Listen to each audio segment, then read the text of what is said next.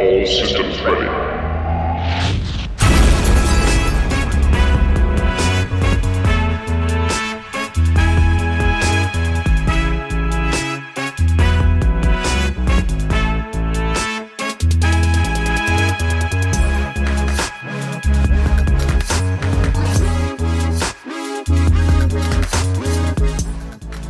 Hey guys, welcome to Less Than 10, EVE Online Small Gang PvP podcast. Today we got a great show lined up. We're going to talk about neutralizers, flying against all the stuff that we talked about in the last episode, like citadels and capitals, and we're going to get into alts and small gang.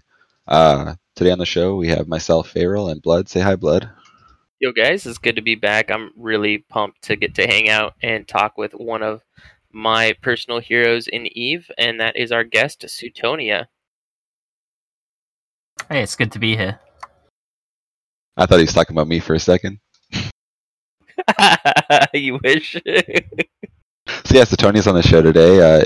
If you guys don't know who Sutonia is, he's a prominent YouTuber, multi-time AT winner, right? What teams were you on when you won? Is that correct? Yeah, I've been on the Hydra Reloaded team and the Warlords of the Deep team. Right, and you did. Or they're the same guys, basically. Yeah, and you did 2 terms on CSM, is that correct? Yeah, I was on CSM 12 and CSM 13, which is the one that just ended recently. Yeah, and on YouTube he does the EVE is Easy channel, Kestrel memes, super well-written articles, just super, super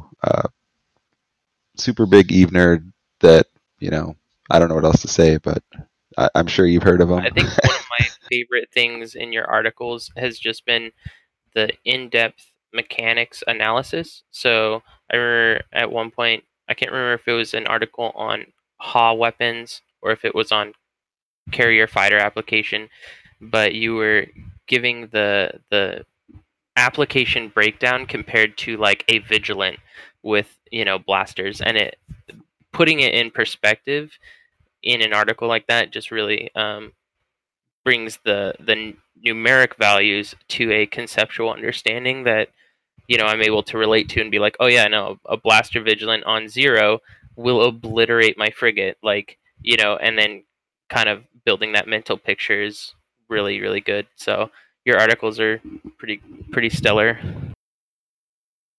And then of course you're like well known as a super EVE pickup artist with the best EVE pickup lines in the business. That's mostly just like really terrible trolling, but okay, yeah. Yeah, I remember on Twitter for a while it was just like nonstop like meme tweets like between you and Rain of all these EVE related pickup lines. I was like, where are they coming up with this stuff? Big brains, my friend.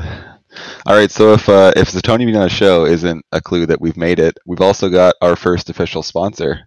So, and that is the corp in EVE called the Azer, which are a C3 null corp, and they recently returned to EVE with the blackout. They're tight core players going back 9 years, and they're offering great small gang opportunity. And they are recruiting, so if you have at least 15 million SP and 1 racial cruiser to 5, they want you. You can join their public channel called Thor Pub. That's THOR space pub. And get in touch with them. They're a great group. I think it's really cool that, a corp is reaching out, just trying to promote small gang, right? That's what our podcast is about. And so it's awesome that they're saying, hey, like, we want more people to get involved in small gang, and we want more people to be joining our corp. I checked out their Zkill. It's super active. And so it's really cool just to see that's having an effect, and we're happy to promote that, So, yeah, and they got that clutch nullsec static. So, dude, C3 nullsec are very underrated. A lot of people don't like them because it's hard to like do reliable logistics and get new ships in. But I lived in one solo for like 2 years, and it's super awesome. They have a higher mass on their static, so you can tend to do stuff in like bigger stuff more often. So you can take out more black ops if that's your thing, stuff like that. But I really enjoyed it. It makes rolling a little more annoying, but if you have an active group, that's not an issue.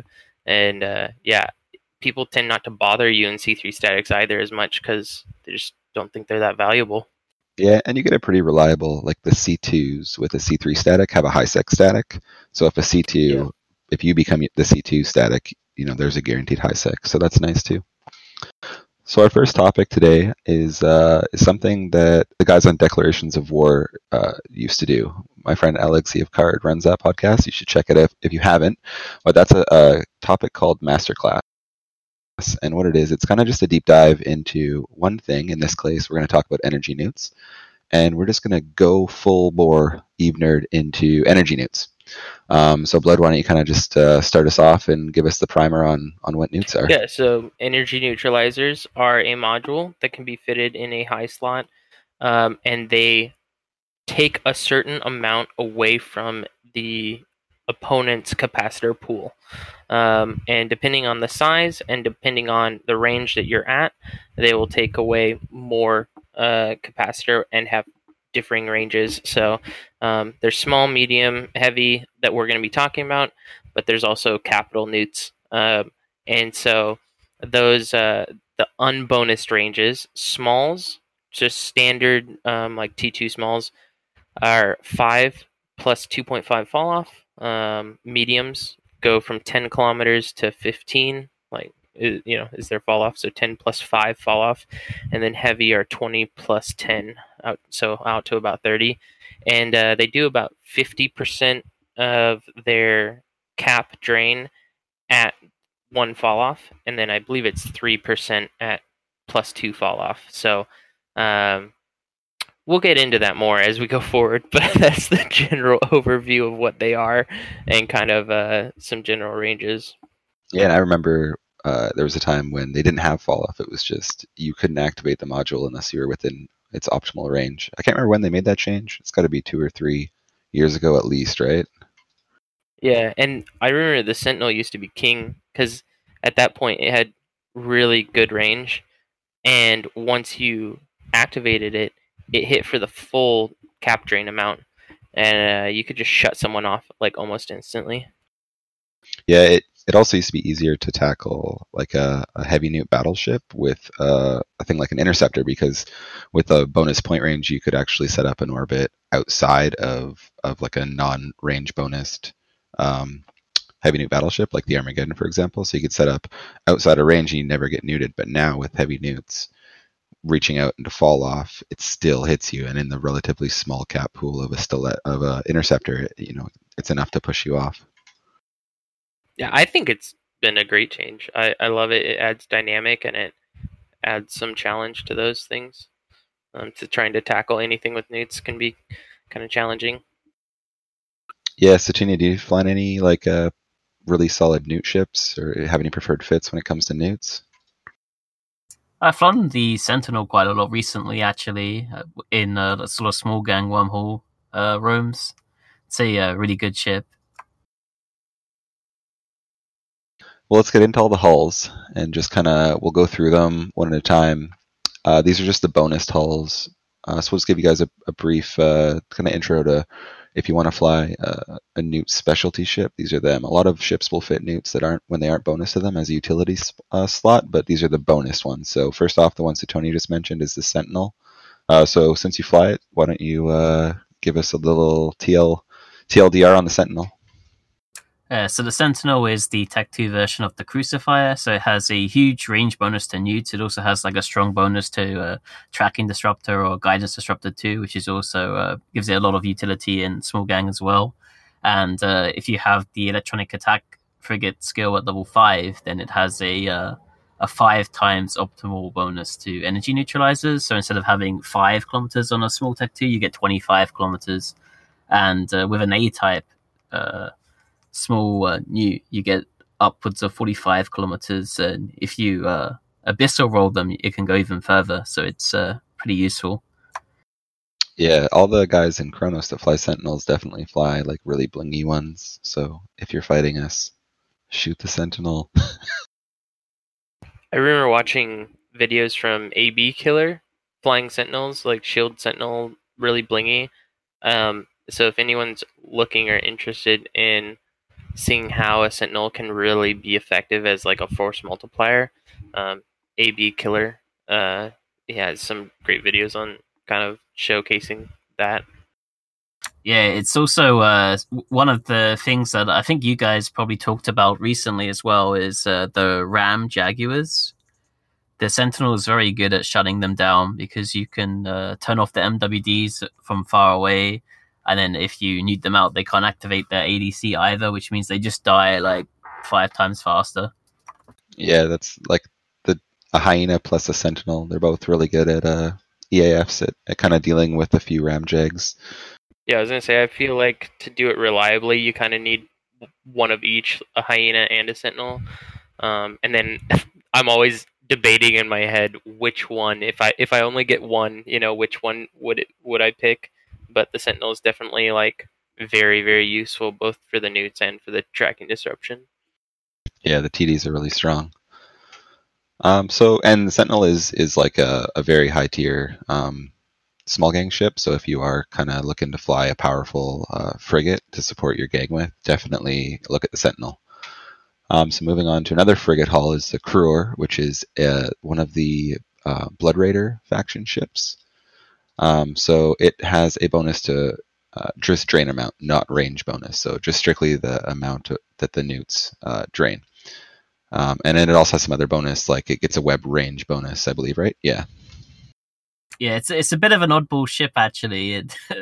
There's like kind of two lines of thinking with it. I think to make the Kruor effective, though, as sort of as a solo PvP ship, you kind of have to bling it out. You really want to buy A-type Nos for the Kruor because it doesn't have a range bonus. Because with A-type Nosferatu, I believe it gets 9 kilometer base range, which is perfect because then you can scram kite with beams at 8 to 9 kilometers. The other way that people tend to fly it is to try to fly it like a Imperial Navy Slicer that has just a 20 kilometer web. Yeah, I guess we didn't really touch on the whole Nosferatu thing, but all the Blood Raider ships have a very unique bonus in that the Nos, the bonus to newts also applies to Nosses, and they, I don't know if you guys, if anyone's listening that's been playing EVE for a while, but any new players won't remember this. Back in the day, Nosferatu's drained the ship, the capacitor of the targeted ship, and gave it to you, regardless of their cap level. But they made a change a while ago where it's now dependent on the target's ship, their total capator. So I think it's something like, I don't remember the exact math. If it's more than your total capacitor, it drains its full amount, I believe. Yeah, you can only drain from an enemy ship if they have a lower current capacitor total than yourself. So generally, they're very powerful frigates, but you can't, for example, be in a battleship and drain from a Scepter, which you used to be able to do if you were like under cap pressure and the Scepter wasn't. You could just like run your Nos one cycle and drain the cap. Right, but on the Blood Raider ships, they work like the old ones do, so they drain regardless of the targeted ship's capacitor level. I've never really flown the Kruor myself. I don't know. I don't really have a lot of experience with it. It sounds cool. I like the Navy Slicer with the long web kind of idea, but maybe I'll fit one up soon and try and solo with it. Yeah, I think especially the Bhaalgorn, the Ashimmu and the Kruor. The Bhaalgorn has kind of a different role in like a heavy armor, like more fleet coordinated situation, but the Ashimmu and the Kruor, I think one of the issues they run into as well is just being T1 resistance holes. They kind of, and like, you know, standard signature radius damage just kind of ends up sticking to them pretty easily, and that kind of limits their capability to stay on grid and really be useful in a small gang as well. Yeah, and no MWD sig reduction too, like an AF, so... Yeah, they also sort of suffer from having one less mid-slot than they probably should have to be like viable for any kind of shield comp. Yeah, for sure. Yeah. But, moving on from the Kruor, the Dragoon's always been a weird one to me. It has a 20% optimal bonus and 10% falloff, so it just has a little bit of range bonus. But most of the time, Dragoons only fit like 3 newts, and then they're trying to use like their turret slots or put missiles on. And so it's always been something where anytime I've seen it flown or I've flown it myself, it tends to be kind of like using the newts as like a defensive kind of situation, or like kind of like, or scram kiting, where it's not like a hard commitment with the newts because they don't have a ton of them. They can't just like completely newt something out. And so it's always been like trying to be on the fence between two metas, and it's like, I don't know, it's just never really clicked in my head of like the best way to use a Dragoon effectively. Yeah, it's pretty unviable for a small gang, unfortunately. Something that a lot of the Tech 1 destroyers suffer from is they're really slow, and the Dragoon is exceptionally slow. I think the only ship is faster than is the Corax. It's like actually slower than like a Moa or a Mauler or something. All right, we'll get into the next one because I think I've flown a Dragoon, but it's been years, and I actually put this list together and I forgot about it. Sutonia pointed out that I forgot about it, so that's how much the Dragoon means to me. Well, the only place it exists really is in small plexes in factional warfare. It doesn't really exist anywhere else. So if you're a faction warfare guy that likes to, plex in a Dragoon, hit us up. Let us see your fits and what works for you, so that I can be further educated on the way of the Dragoon. I think the only other time I've flown it is in like smaller tournament type things where rules are restricting you and you have to fly a Dragoon somewhere. And then it usually is the first thing to die, like in EVE and T. I think it just like every time it's the T1 destroyer that gets like destroyed off the field pretty quick. Nice. So next up is the Pilgrim. The Pilgrim is one of two Amar recon ships, the Tech 2 cruisers. Pilgrim is interesting. A couple of years ago, again, there was a change. I believe before it didn't have a range bonus, right? It was just a full drain amount bonus. I think that's correct. But now it's got a 20% to optimal, 10 fall off, so a smaller range bonus, and then a big drain amount bonus, so 50% to the drain amount per level of I believe it's the recon skill for that one. So your ranges end up, T2 newts will hit at 20 and an A-type to about 33.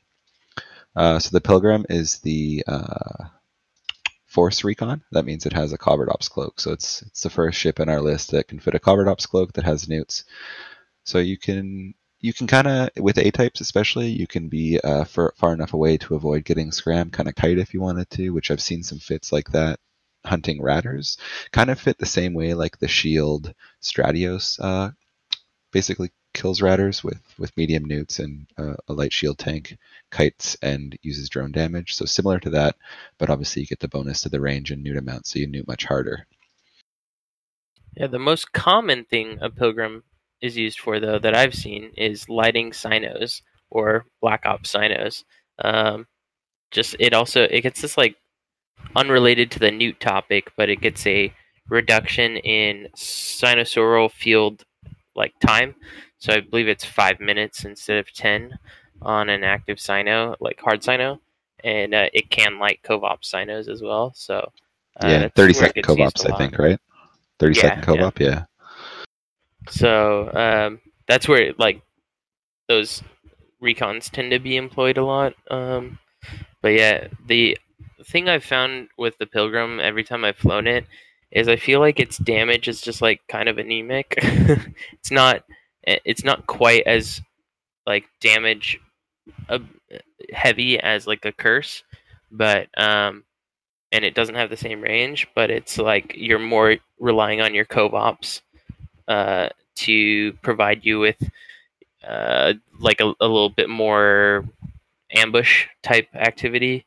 And give you an advantage that way, which is definitely useful. Yeah, I've seen really blingy Pilgrim fits to hunt like DD people and stuff like that, like super blingy. But like you say, the damage just really isn't there. Yeah, and one of the problems you have when you're solo is your time to kill is super important, because every second that the person you're fighting's not dead is another second that someone else is going to come in and either force you off or kill you. So like having like really, this is the reason why I don't really like flying ships like the Pilgrim, is because it takes so long to kill someone. Even if you drain like a rattlesnake of all of its cap, it's still going to take you like 3 minutes plus to kill it with your just medium drones. So like a lot of the time, like something else is just going to come in and like force you to leave. Yeah, I think you'd be real hard-pressed to hit 300 DPS in a Pilgrim. Like, you'd have to devote some fitting slots and use some pretty fancy drones to hit 300 DPS, so...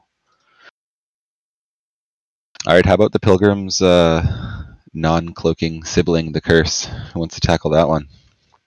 The Curse is dope. Also, with the blackout changes, I haven't seen more people using curses, but I know that the market went crazy on them for a while. But they have a longer range than the Pilgrim, and a bit better fitting, and do more damage. And you cannot see them on D-Scan.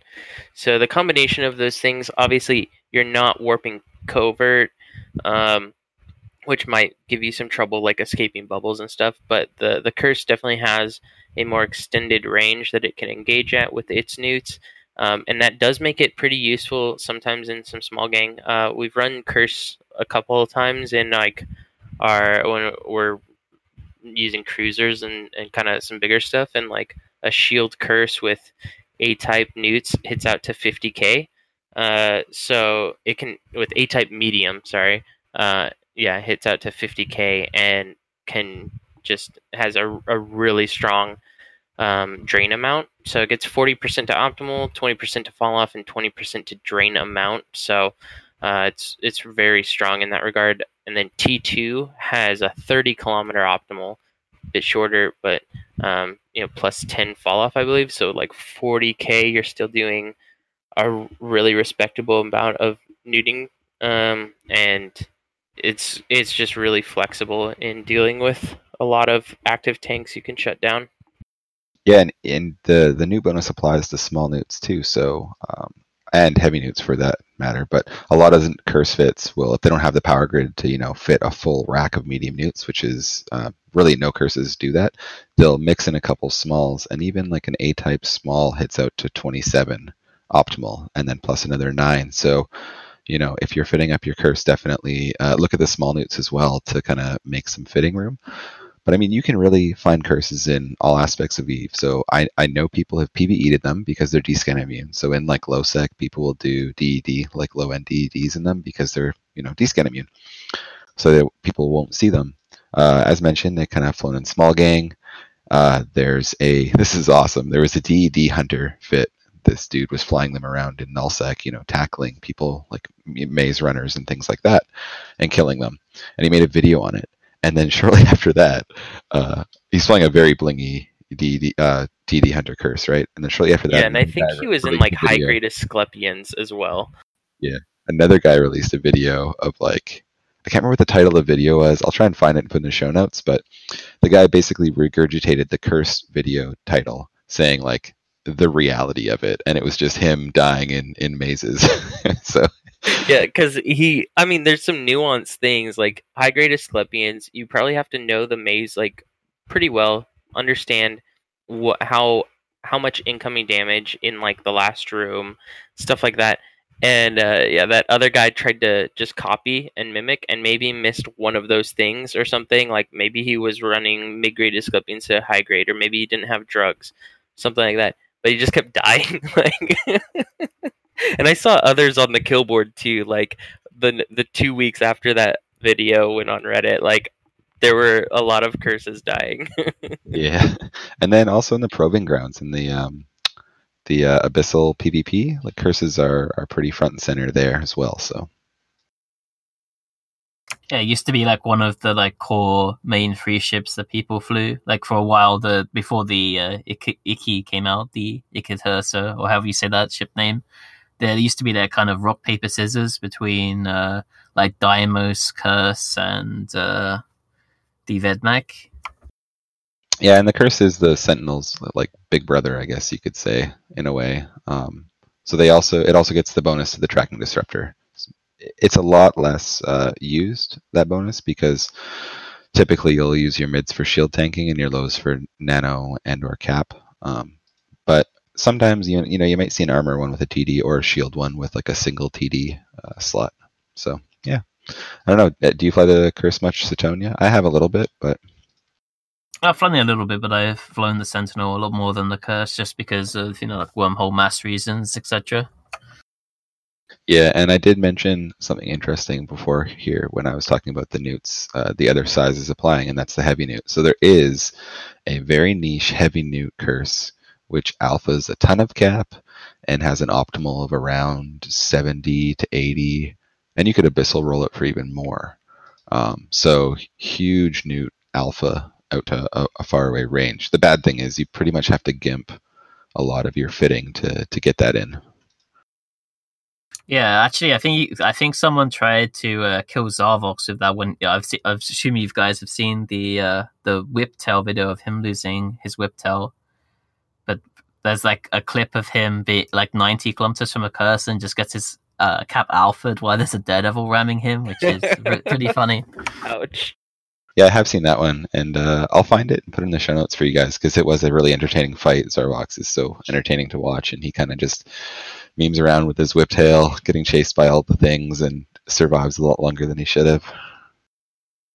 So moving on to the Ashimmu. That's the big brother Kruor. It's the cruiser variant of the Blood Raider ship hull. So it has the same NOS bonus that can be draining even if someone's capacitor pool is empty, and a 15% drain amount. Yeah, not much to say here. It's a cruiser Blood Raider ship. It does okay damage with like pulse lasers, and you can kind of do some nano stuff with it, with like fly it like an Omen Navy issue that has a 20k web and defensive NOSes, and yeah, you can have some fun with it. I've seen some really cool videos from Lucy Liu flying Ashimmus, and he's had some really effective fights in them. They're pretty cool to watch. Yeah, one of the cool things about the Ashimmu actually is because it's like so niche, and because Blood Raiders are farmed to death because of Delve being just filled with people. Like, Ashimmu hulls are actually very cheap. You can normally get them for like around 50 million ISK on buy orders, or like under 60 on sell orders. So they, despite it being like a pirate cruiser, they're actually normally cheaper than most Navy cruisers. Yeah, that's actually crazy. Yeah, Osprey Navies are right around, I think they're like 48-ish, and I don't even know how much an Omen Navy issue is, but I'm guessing it's probably more than an Ashimmu, actually. That's great. I can't believe how cheap stuff is now like that. Like, I remember when Cinnables, they just seemed so expensive to me back in the day. Well, but now, but Gilas are like 190, right? And they come from the same main source of getting them, right? It's like DDs and LP store. So, yeah, it's just kind of crazy. Yeah, supply and demand, I guess. I don't know. I've never flown the Ashimmu. Best supply. That's right. I haven't really flown the Ashimmu too much. Most of the time when I see an Ashimmu, I'm flying against it. I think it's pretty common for a lot of the like null groups when they're like, all right, you're roaming my space. Like, I'm gonna put like a lot of time they're buffer, like a buffer Ashimmu on the gate. Yeah. Like, come and they'll have Logi usually. Yeah, I mean it's a good ship. Kind of, if you're solo or in a kitchen sink, you don't know what you're doing. Like it suffers from the same problem that the Kruor suffers from that we mentioned earlier. In that, like, it, in a like more focused, like small gang. Like if I want webs, I'd rather be in like I'd rather have a Hugin or a Hyena. If I want newts, I'd rather have the Curse or the Sentinel. If you want like damage, you'd rather probably have like an Omen Navy or an Orpheus or something. But it does all of those things kind of well. Like, and it's also pretty good for gate campers too, because it has like the 20-kilometer webs. It's tanky enough that it can actually get saved. It does a respectable amount of damage. So it just kind of does like three things at once. Yeah, common theme. All right, let's get into the Legion. So the Legion is unique in that it's a Tech 3, only Tech 3 in the list, and it has a subsystem called the Energy Parasitic Complex sub. And what that does is gives it a 10% drain amount and 10% benefit of overheating the newt, and also a reduction in the fitting of newts, and that's per level on the mount and everything. So the Legion is my favorite Tech 3 to fly. Like I've mentioned in the past, I fly a Kiting Legion Rapid Light Drone Fit with two A-type newts. So you effectively have three A-type newts when you factor in the drain amount bonus for the cap cost of two, which is really beneficial. On the overheating, when you overheat a newt, it decreases its cycle time. Not so the amount isn't any different. It just, hits faster. But there are, dedicated Newt Legion fits that people will blops with or use in wormholes and things like that, where it's just straight up Newt Legion. That's it. And they're pretty effective at that role. Yeah, they have a pretty quick cycle time, especially with the overheat. And so you can Newt, extremely hard, harder than some battleships. So they're just really effective, and then that cycle time allows you to maintain, once you've capped somebody out, to maintain them being capped out. So really useful a lot in wormhole fights for sure. Yeah, and one of the things we didn't really touch upon is every size of newt progressively gets double the cycle time. So small newts have a cycle time of 6 seconds, medium newts have a cycle time of 12 seconds, and heavy have a cycle time of 24 seconds. And one of the things you'll see in ships like Bhaalgorn or Armageddon when people are flying them solo is they deliberately space their new activations out because they have a 24-second cycle time. If you run them both together, it can be nice sometimes just to alpha the cap or something, but then they have 23 seconds where they're just going to be able to regenerate. And for example, a cap booster cycle time is 10 seconds and reload time is 10 seconds as well. So if you're playing against us, one heavy newt, generally it doesn't really affect someone if they have a medium cap booster and they're timing it to hit it as soon as you finish newting them. So then they get a full 24 seconds of having cap. Yeah, and speaking of heavy newts, let's move right into it. Why don't you take the Bhaalgorn, Sutonia? Yeah, so the Bhaalgorn is probably one of the most seen faction battleships in the game. I think it has a really strong solo ship. It's really good in sort of armor brawl comps. Wormholers use them quite a lot because you can bring a ton of newting on them because they have 7 low slots and pirate battleship HP. You can get a decent tank on them too, 200k EHP or above. And I think they a full new Bhaalgorn can you out if you have 2 of them, they can drain the typical non cap booster fax out pretty quick. Yeah, they are used a lot for that huge newt pressure, and they also get that the Nos acts like the newt bonus from the Blood Raiders line. And they get the web bonus from also the Blood Raider one.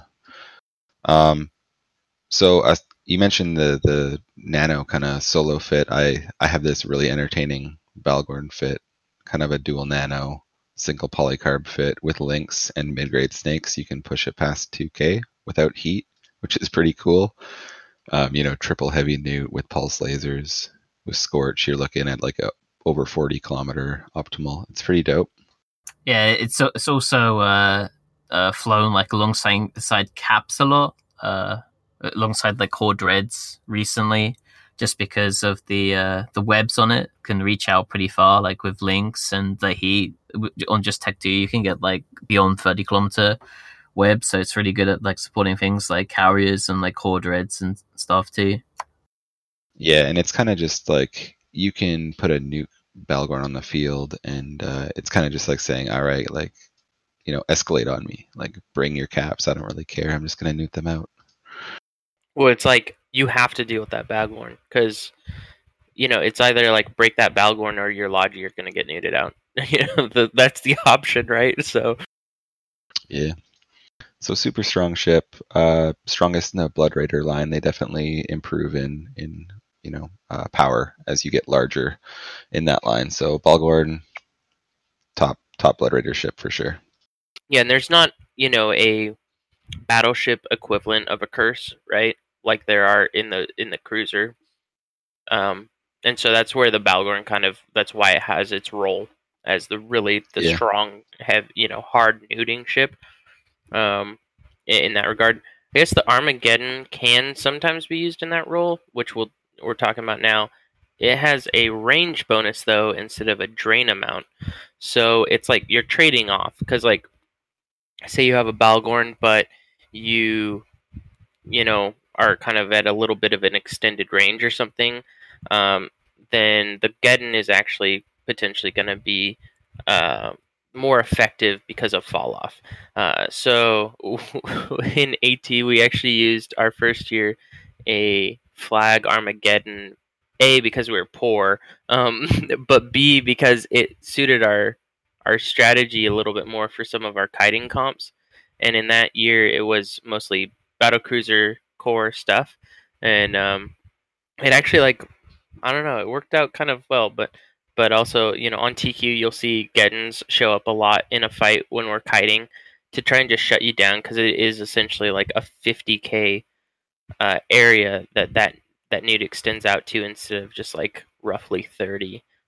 So with the Geddon, a T2 has the optimal range of 30k, but I think it goes out to like 48, so it gets pretty crazy. Yeah, it also does a lot of like DPS that applies really well to cruisers too. The Armageddon has a drone bonus, so it can use a ton of drones. It has the same drone bay as a Dominic, so you can have 3 flights of heavies, or you can do like 2 flights of heavies, 2 flights of mediums, 1 flight of lights, which is what most people do. But then also, it doesn't have any bonuses to guns or missiles, but it does have like 5 missile hardpoints and 5 turret hardpoints. It's very common to see, you know, like 5 rapid heavies fit on them. I've seen like some like defense gangs fit 5 rapid lights on them too. When rapid lights would free up a ton of fitting for tank too, like that'd be so hard to deal with. Actually, now that I'm thinking about that, like, rapid lights that hit out to like 48 or something, 47 kilometers, and meanwhile you're getting hit with like a heavy newt that does its full cap drain at that range, you know, like that'd be insane. All right, and then there's one more battleship we almost forgot, or just the ship line altogether, and that's the Triglavian ships. They have a kind of obscure bonus to newts that no other ships really see, and that is they have a reduced newt cap use. So that's like the cap that it pulls from your ship when you activate the neutralizer. So, you know, no bonus to range, no bonus to newt amount. And that actual unique bonus to the Triglavian ships extends to basically all utility high module slots. So like RR, remote reps, smart bombs, etc. So, you know, newts are very strong on Triglavian ships, but only because it uses less cap, not because they newt harder or longer. Yeah, it's kind of like a half bonus. It's not full bonus. Those are all the ships that kind of excel at using newts. So let's talk a little bit about how they're used to close this out. So we'll classify this in 2 ways. You can use them offensively or defensively. So offensively, those are going to be those ships like the Newt Legion, the Bhaalgorn, you know, that's accompanying capitals. You're using it to break active tanks of large ships, of large, you know, HOD, like dreads or faxes, etc. Or you're using it to break active tanks of, you know, a large active tank sub like a Marauder or even a cruiser, you know, that has just a huge active tank. You can shut off the hardeners on those ships. You can, you know, help your gang apply damage, and by shutting off hardeners, and you can newt their ability to use active tanks, basically. So I don't know, that pretty much sums up offensively. Do you guys have anything to add? Yeah, I think so. You know, obviously bonus tolls are super effective at that, but even ships that have like 2 utility highs are really good to mix into your gang. Like, I don't know, the Tempest, usually a lot of times people will fit 2 heavy newts on, and it just shuts down, you know, opposing battleships or cruisers. You can kind of shut them off. Nightmares are really, really versatile as far as their tank anyways. And they have the ability or the fitting a lot of times to do 2 heavy newts as well. And so when you're using that and you end up coming up against something with a heavy tank and you can slam those heavy newts on, that can really make it so that time to kill is much faster for your gang.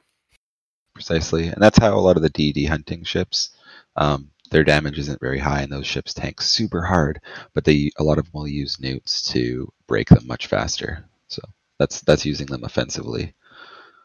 Alternatively, you could use them defensively, things like newting off tackle, counter newting, so like applying your newts to another newt ship to relieve new pressure on your gang. And you can also use it to shut off, to remove damage from ships by shutting off lasers, hybrids, or the entropic disintegrators, which are the Triglavian weapons.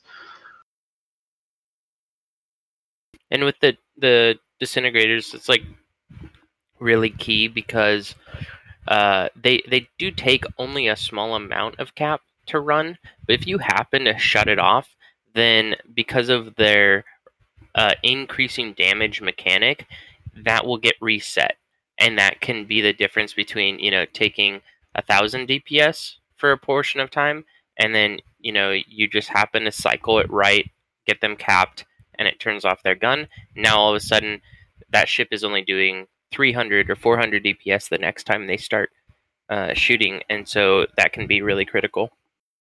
And also with newting off tackle, it's kind of similar. You know, the tackle mods themselves take a relatively small amount of capacitor, but if you time your cycle right, where their cap hasn't regened for a tick, while their tackle mod is about to, you know, come off cycle and reapply essentially, it just won't go on you. And a lot of people won't notice that.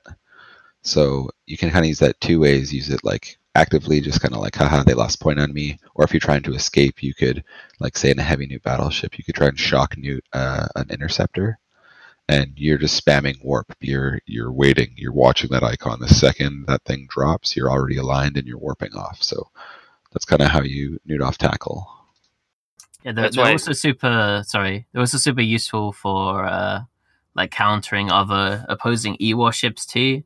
Like Sentinel or Curse, for example, are very good at like shutting down like the enemy Hyena or, you know, like a logistics ship. Yeah, they're really strong against logistics ships too. Yeah, that's for sure. I haven't really ever thought about using them against. Yeah, I haven't really thought about using them against EWAR ships. That's a really, really good point. Yeah, against jams, especially now that you can lock a ship that's that has effectively jammed you. So, say a Falcon jams a Curse. That Curse can still lock that Falcon and then hit it with newts. And jams take a lot of capacitor to run. So you can essentially shut down a jamming ship that is, you know, that is jamming you, which I think is pretty cool. I've never been a fan of jams, so yeah. I'm okay with that. But like, how about a small gang carries like that? You know, a long newt ship would like carries are already a very difficult ship to manage your cap on correctly. So like that little bit of newt pressure would just be really troubling. All right, so we'll move on to our last little discussion on newts, and that's how you can defend against newts. So we mentioned they all have a range. Kite harder, outrange them. It's the most obvious for a small ganger, but let's say you're, you know, not kiting, you're brawling or something like that. How can you defend against newts then? And cap boosters with good micromanagement are really, you know, very helpful. Cap boosters with bad micromanagement, less useful. Yeah, so like mentioned, if you're getting neuted by let's say like one newt, you know, it's just like one newt, like it's the utility high on a battleship or something, then you should probably set your make sure you're injecting as soon as the newt effect hits you, so that way you get like more uptime with capacitor. Another thing that people don't do all that much because it's generally impractical to do so is to carry smaller cap charges than you used to. Like in the AT, we had like I think like Navy 150s or something for small cap boosters in case we were like completely neuted out in frigates, because you get like so many more like cycles with them, you actually end up like getting more cap. Yeah, because you could cap inject and then immediately activate a module that uses that cap you just injected. So if you can inject more frequently, you end up with more module uses. I'm assuming that's the theory, right? Yeah, like there's much less downtime. Cool, and then there's another module mid-slot similar to the cap booster called cap battery. Very common on cruisers to fit like a faction oversized cap battery, so the large. And what cap batteries do is they increase your cap pool, which inherently increases your regen, like your raw cap regen per second. and then also gives you a built-in resistance to energy neutralizers. So when a newt hits you, it does less than it would otherwise. So you can build some really insane cap fits in, with combinations of, you know, cap regen rigs, cap boosters, cap regen modules, some pretty crazy stuff that's very resistant to newts and has a ton of regen without boosting. Yeah, it's very common actually on a lot of the heavy assault cruisers, like the Vagabond, Deimos, and Sacrilege are seen with them quite often. You can also see it on a few like tech-free cruisers too. Like there's some like solo Legion fits and solo Loki fits that use them too. I remember before the T3 rebalance, the perma tank Tengu that could tank like 4K DPS was like really a common practice to see, and that was all based off of the cat battery being the key like pivotal part. I think. I can't remember. I think that fit usually had like 2 cap batteries on it. Yeah, and I think they have a really strong subsystem bonus as well for it, like just compounding. Yeah, I think you get something like 5% to cap amount per level 2, so you're like getting 25% on top of the like huge cap pool that you have. Yeah, it's pretty sick. And the last thing you can kind of do to defend against newts, this is very situational, but that's using like a fast cycle NOS to keep your low cost modules running. So let's say you're in like a tackle, like a ramjag, and you wanted to like put some NOS in your high slots so that when you get newted out, you could still hold tackle on something. And this is pretty common in like, you know, heavy tackle type ships, like a Scram Web or Scram hard tackle ships, to kind of use a NOS and non-bonus NOS. Just, you know, you're just going to roll up and use that NOS to try and suck a little bit of cap out and keep kind of stuff running. Yeah, and because the NOS cycles every 2.5 seconds, and I think most tackle modules in the game, with the exception of the Grappler, they have a 5-second cycle time. So if you activate the NOS and a Scram at the same time, then the NOS will pull in cap just as your Scram cycle starts. So it's very hard to newt out the Scram, and it's just like, I think it's almost impossible to like new off the Scram from a Malediction, for example, that has a NOS. All right, well, that was a very in-depth look at energy newts. That's our first masterclass. Again, I coined that term from Declarations of War. I like it, so let us know if you guys liked the masterclass on energy newts, and we'll throw it in the mix more often on other topics if you guys like it. Yeah, I think right off the top of our head, I think the tracking disruption could be a great one down the line. Things, kind of mechanics that you have questions about are always something that can be suggested as well. And yeah, we'll dive into it. If you guys make it too confusing, we'll have to have Sutonia on again though to school us, because some of the stuff in EVE is over my head. So moving into the next major topic we have here for you guys tonight, which is flying against all the broken shit we talked about from last episode. So we got pretty dark last episode. You know, it was kind of a good theme because we were talking about Blackout as well. But we're going to shy away from the negativity that we encountered last episode, and we're just going to talk about what you guys can do when you're flying against that stuff. So quick overviews of what it is, and then what you can do in a small gang when, you know, X and Y are on grid with you. And just to recap, last episode we talked about kind of how small gang has gotten to a point where there's a lot of challenges and there hasn't been as much content. And that's kind of where that whole conversation led. But whether it's talking about citadels or talking about frigate fights, one of the best ways to figure out how you can play with a mechanic that is challenging to you is just to educate and to become more knowledgeable about that subject. So if you keep flying frigates in faction warfare low sec and you keep dying to fire tails, then like educating yourself on what the most common fits are, what the ranges of their ammos are, what the fitting restrictions, you know, because of power grid, what those fitting restrictions kind of lead to. That's one of the best ways to end up becoming, you know, developing strategies for fighting them. Likewise, we're going to be talking about citadels, we're going to be talking about capitals, and we're going to be talking about the information on some of those mechanics or modules, and then some strategies of how to fight around them or fight on grid with them, or some of those kind of tactics that allow you to still have an engagement or a good fight with those mechanics in play. And yeah, hopefully make a pretty positive educational kind of chat. Yeah, and we'll start off just kind of going through citadels. So, I mean, I've seen countless people die on citadels due to, like, with damage from the citadel, both directly and people using citadels to help a gang on grid catch and apply to kiting ships. So the straight, quick and dirty on citadels is they can fit mid-slot tackle mods.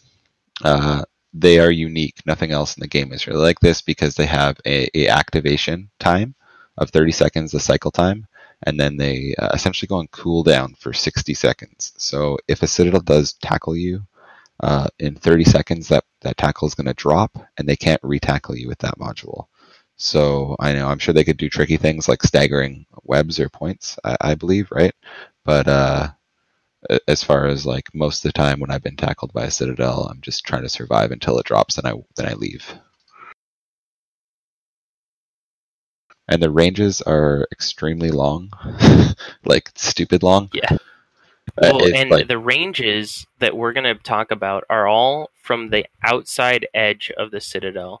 So there's the actual image that you're seeing, but the citadel structure model is to the edge of tethering. Like the actual gold ring that you see around the citadel structure, that's where range, quote unquote, starts. That's 0. So whether it's your cloak and, getting decloaked by a citadel, you might be 50 kilometers away from what you think is actually the citadel, and it will decloak you. So the ranges are very long, but then add in the tether range, and you're looking at probably like another 30 to 40, 50K, depending on what the structure is. So basically, if you're within anywhere from, under 100, you're at risk of getting scrammed. Anything within 300, you can get tackled. Webs go to 200. Some fit E-War, like jams, paint, stuff like that. They can paint you out like 75 plus 150 for fall off, and they can nude out to 100 plus 100. So really, really big range, big sphere of influence. So they also can put out damage quite a bit. It depends if they're sub fit or capital fit, right? So if they're capital fit for damage, they're going to do very little damage to you. If they're sub fit, they can do a substantial amount of damage to you. So what kind of stuff are you looking at when you're flying in on grid with a citadel? So let's say there's a ship that you caught on a citadel grid that you got a tackle mod on before it tethered. I think the most common situation that I see fights on citadels happen is on Athanors, where there's miners and you're attacking the people who are out mining on the rocks, which is about 120 kilometers away from the Athanor. Yeah, I've definitely caught people like that, and even like they're boosting ships when they all warp back to the Athanor. They'll have aggression from boosting, and you tackle it like right on the edge of the Athanor. So personally, when I do that, I'm looking at the citadel, and I'll look at its like bracket on my screen because it'll have a number in at the end of its name, and that number indicates how many people are docked. So if there's 0, good to go. Yeah, as long as no one is actually docked inside the citadel, there can't be someone inside the gunner seat. Another strategy too is like if you kind of know the area, is like you can also like double click on like the guys' names, because normally in like NullSec, for example, the only people that can fly citadels are characters that are like directors or people who have like a POS gunner role or something. And normally there'll be like a title in their the character title that says that, like corp title. So you can also like double click on the names in local. I mean, not during the blackout, obviously, but before, that's one of the things you could do as well to kind of check to see if they have like a gunner around. Yeah, and I think so. no matter what structure you're fighting on, I think checking to see who's, you know, if there's someone docked, that's very key. I think the other thing I tend to look at is I act differently depending on what citadel I'm on. It a lot depends on their slot layout and how many like missiles or newts that they can fit, how many mids they have. So the engineering structures are like less dangerous. The Athanor has 3 high slots but can only fit 1 missile, and it doesn't have fighters, whereas something more like a Fortizar that has the ability to deploy fighters and can definitely have tackle and a point defense system is a lot scarier. So I think that's the other like consideration I tend to have is, okay, is someone docked? If so, what structure am I fighting on, and what's the potential threat level for that citadel? Yeah, so there's a so generally I'd say like fighting on like a Rotaru, an Athanor, or an Astrahus is generally okay.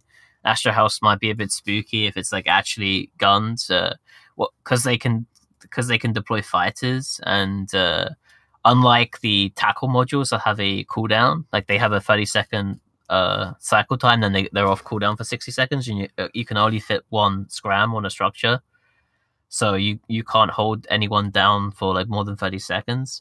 They can fit Siren fighters, which is like a big sort of break point for the Astrahus, is that they can actually keep you permanently tackled. And one of the scariest things, I think, when you're at 0 on the structures, like if you're ganking a Sino or someone who left boosts on, or, you know, like some carrier guy who was in a site and he warped to the Citadel without recording fighters, those are the most common situations I think you get a fight on a Citadel from, is you can get perma-jammed by 1 script. Like if they have an ECM with the right script, I think it has 45 strength, and it goes out to 100 kilometers, which that pretty much like perma jams almost every ship in the game. That's a subcapital ship that doesn't have like some really bizarre like mass sensor booster setup. So you can just get like perma jammed and then tackled by like a Siren from the Astrahus, and then there's no way for you to lock the Siren to kill it, and then you're just held there indefinitely to die. Yeah, that's so brutal. And I guess you might have the potential to outrun it if it's MWD cycle. But if you're neutered or something, then it's just going to permal tackle you and your host, which is like super brutal. Yeah, and the point defense system that we mentioned earlier is basically just like a massive smart bomb. I think it does around 5,000 alpha. It's around 4,000, 5,000 damage per cycle time. I think it cycles every 10 to 12 seconds or so. So you're basically looking at like sitting on like 2 smart bomb carriers pretty much, while you're like at 0 on it. Yeah, and it applies perfectly to frigates. It's just a big death sphere, which is super brutal to deal with. So if you're in anything small, I think you have like, well, potentially, if you're, it depends on which small ship. In a Retri, I think you can survive like 1 cycle of it. Maybe the same with an Interceptor, but you do not want to get a second cycle on you. You'll straight up die. So it's pretty brutal. Citadels also commonly are fit in 2 ways. One is to be focused on defending itself from capitals, and the other is a subcap focus. So depending on how they're fit, what that does is that changes their application ability and then the damage output. So the better the application for like a subcapital focus, the lower the damage output, but you know it's going to apply better. So if an Astrahus is fit to fight subcaps, it can be anywhere from 400 DPS up to 3,000 DPS just from the missiles, and so if you put on webs and paints, that can mean that full 3,000 DPS could stick to you, and then plus damage from fighters. So depending on the loadout of the fighters from that Astra, it can be 1,100 to 1,500. If they're using like Einharji 1s, it's more on that 1,100 side. If they're using Furbog 2s, it's going to be more like 1,500. And then for anti-capital, it's geared towards defending itself from, you know, dreads or something. obviously doesn't have the application value that you get from the sub capital weapon system, but it can do between 10k DPS to 19k DPS just from the missiles, and then that same 1100 to 1500 DPS from fighters. And so then, you know, they may have different things, other support modules in their highs and mids, but those are just the generic, like, general values that you'll probably see from an Astrahus. Yeah, and one thing we haven't mentioned yet too, one of the support high slots is a bomb launcher, and it's very common to see this on almost any Citadel that's, like, actively fitted. So the bomb launcher launches a guided bomb, and there's I think there's a light guided bomb and a heavy guided bomb. Essentially, it's not really like a bomb that stealth bombers use. It's a like a targeted bomb. You target, like, you lock someone, and then you activate it on them, and then the bomb goes towards them. But it moves pretty slowly. I think it only moves about like 1 kilometer a second. So it's very easy to outrun it in nanoships, but it's very dangerous if you're, like, tackled and held down. And since it does, like, large AoE damage, and it has pretty high alpha too, if the bomb's on you. One thing you can do is you can, like, warp to a ping and warp back, and then the bomb will just, like, float off to nothing. It will basically just kill it. Or you can also just make sure that, like, you're kiting, like, away from it. It only goes 1k a second, so almost any, like, nano ship can outrun it fairly easily. Yeah, and I've seen they can use void bombs as well, right? From that bomb launcher, so they'll tend to launch those more against. If you have logistics in your group or something. And then Fortizars, as you kind of go up in size scale, you also kind of open up some more a wider variety of fitting options and modules that you can fit. So Fortizars and I believe it's Sutoyos and Tataras can all fit point defense systems. I think all three of those can. If I'm not, I'm sure someone will comment and tell us that I'm an idiot. But so point defense is, like we were talking about, very strong. And I don't think I've ever really seen a Fortizar that does not have a point defense system on it. I've even seen just bait Fortizars that just have a point defense system on them. So they're really strong. The Fortizars can also deploy 5 fighters. And so they can get some more damage output. And 2 of their fighter sets can be fighter bomber sets. So they can get a lot more damage output than your standard, like your Astrahus.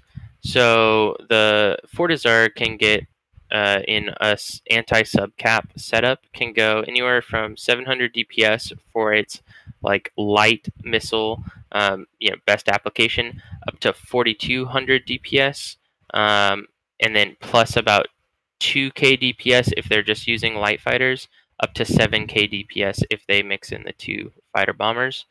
And so that's Fortizars, I feel like, are probably one of the harder Citadels to exist on grid with. And then in an anti-capital, their damage output ranges from 22,000 DPS to 34, and same, that 2k to 7k DPS from fighters. So potentially a large damage output from the Fortizars there. Yeah, and the biggest structure, the Keepstar, actually has a targeted doomsday, unlike the Titan doomsdays, which can't actually be activated on any subcapital ships, at least the targeted damage one. The structure Keepstar one can, and there's also, like, no signature radius component to it whatsoever, and it does 5 million damage up front, so it essentially, like, it's completely untankable. If you ever get tackled by a Keepstar and the Doomsday starts, then you are 100% dead. And doesn't the DD chain as well, or am I dreaming? Yes, it does chain too. But since the Keepstar already has one, like, hard tackle, generally, I mean, everyone else in your gang can, like, warp off and ping off, but, like, you're always going to lose, like, at least one ship if you're ever, like, targeted by, like, a manned Keepstar in range. I have a horrible story of I was in a Jackdaw. I don't remember who I was fighting, but I was fighting another Jackdaw. It was in Providence. Okay. Yeah. I was like, I remember I was so pissed about this for like a week. But so I was fighting another Jackdaw. He was on their Ansiblex jump gate. I had him pointed, and the Keepstar locked and pointed me. And then as soon as the DD went off, or right before the DD went off, that Jackdaw, even though he was pointed, right, he could take the Ansiblex jump gate. So he jumped out, and then I got DD'd by the Keepstar. And I was like, God damn it. So I have the video footage, which is basically just audio recording of me being like, dude, you're dumb. Like, what are you doing? Yeah, because I was like so chill. I thought I had it in the back. I was like, nah, dude, don't worry. I got him pointed. And then like 10 seconds later, I'm just like, oh god, I just got DD'd. So yeah, that's all the structures. I mean, for general, like leaving. So like, I mentioned a little number beside the name, the bracket, and you know, you're golden then. If that's a zero, you're golden. And a lot of the times, people in it can't even man it. So you know, you might still be golden, but you guys should communicate with your gang about if you're getting targeted, what's going on, so that you know when it's, you know, time to leave. And basically, if you're trying to fight things on grid with these and your gang's getting targeted, it's essentially time to leave, unless you're, you know, in a gang that's specifically fit up to do this kind of stuff with like a big logi presence and things like that. And even then, like Sutonia mentioned, on the Keepstar, like you're gonna lose ships. It's just the way it is. I think anytime you're on grid and a Keepstar locks you, it is time to go. And that's an okay strategy to employ. I think the main things that I really look for when I'm fighting on grid is how many missiles or high slots does that Citadel have, right? So that's just having fitting knowledge of the Citadel structures, which anyone can do that's in-game. Very easy to look up. The second piece of information I look for is how many fighter groups they can employ, because that means what kind of tackle capability do they have, and also damage that can stick to small things. So if you're tackled by a Citadel, but it can't do any damage to you, right? It doesn't have any missiles or any fighters, then it's really not a critical issue. But if they all do some form of damage. So if they do have, you know, a lot more missile slots or some really strong fighter groups, then that's going to be a bigger concern. And then the last thing is how many mid slots do they have? Because that is going to have a higher potential of having a scram or having, you know, webs or paints in that mid slot. So yeah, and then I think, kind of to wrap it all up, right? The goal of getting all the information and kind of looking at these in depth is to develop a strategy for existing on grid or fighting on grid with them. I think there are certain ships that handle Citadels better or live better on Citadels, and in particular, like small, fast things with signature reduction and good resistance. So, you know, Retribution's pretty baller, and then so flying ships like that. The other thing I think is really key is if you tackle something on a Citadel grid, I think using an MJD Desi or a Boucher, a command destroyer, to move that target farther away from the Citadel, even if it's not completely outside of tackle range. What it does is it allows your gang to have more flexibility. So by moving that ship off of tether range, it positions the fight outside of PDS range if it's on a ship that can use a point defense system, which allows your tackle pilots to have more flexibility moving around the grid. It also means that missile flight time and fighter flight time to get to your group is going to be extended, which gives you some more flexibility. And it allows your group to have a better potential to bounce off to bookmarks and come back. So I think really having like a command destroyer on grid fighting on a Citadel is like probably one of the best strategies I can think of for taking a fight on a Citadel. Or alternatively, just MJD ships, like a bunch of them.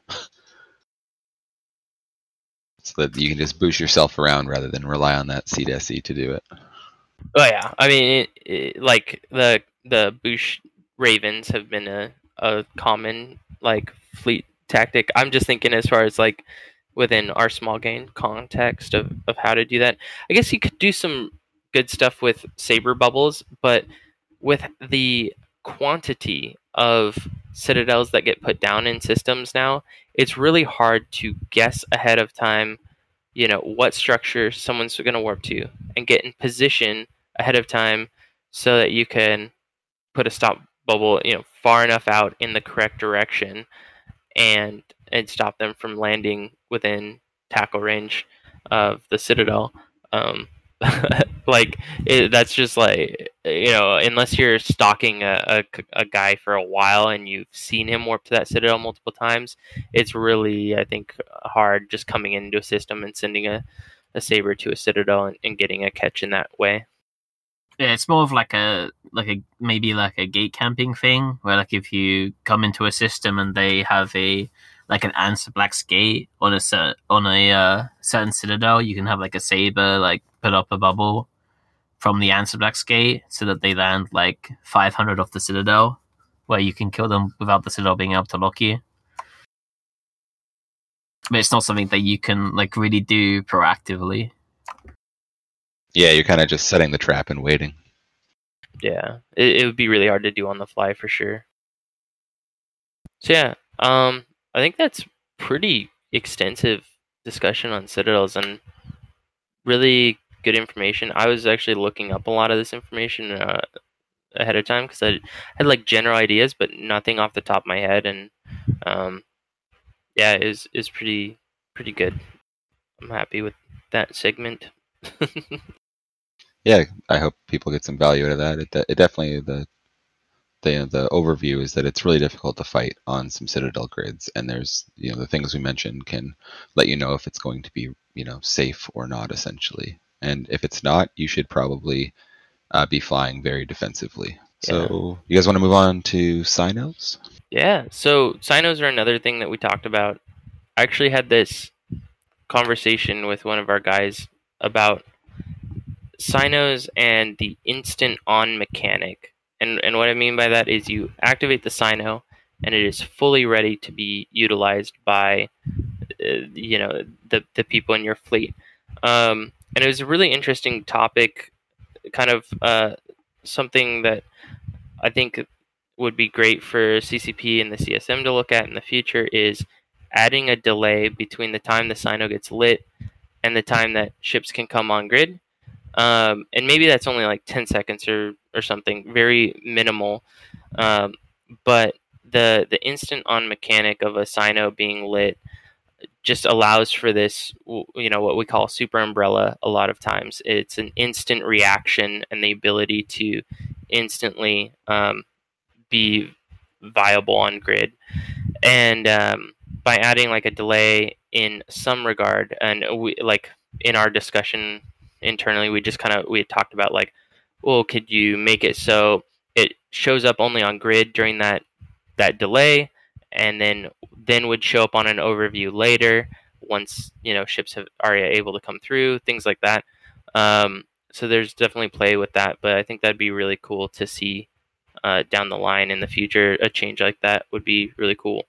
But how we deal with them now is a couple of different ways. I think the best way, we want to anticipate it, right? That's like the key here, is that if you anticipate the Cyno coming, effectively your knowledge and skill is adding a delay, right? Basically, that's what it's doing. You can avoid, yeah. Yeah. So you use that time when you see, you know, a common scepter ship coming into grid. You see it on D-scan. You know, people are acting kind of odd on grid, like baiting you, and you're, you know, in their nullsec space, and you know, you see it coming. So you use that time before the Cyno is actually on grid and things are jumping to it, to put yourself and your gang in a situation where you can not necessarily leave, but safely see what's coming in and then decide if you need to leave or not. Yeah, and I think there's like two main ways that we can kind of tell ahead of time. The first is by counting turret slots. If you know that a ship, for instance, has no utility high slots. And so they should have 6 turrets on their ship. And you use the look at function, and you only see 5. Well, either they took one gun off to put a nude on, or they took one gun off and put something else on. And that can really key you in that this ship potentially has a Sino fitted. I wish there were a Sino turret model, but that is not in the game. The second is suspicious behavior, and that's the real key one. If you are flying in fraternity space and you happen to see a battleship that isn't just moving through space, but it's like hanging out and waiting and trying to fight you on gates, that's probably a Sino. Yeah, or a VNI, like pre-nerf VNI that's just sitting on a gate, and you warp to the gate and it like jumps through and just sits there 15 off. Yeah, pretty sketchy activities, probably a Sino. There's probably going to be supers jumping through.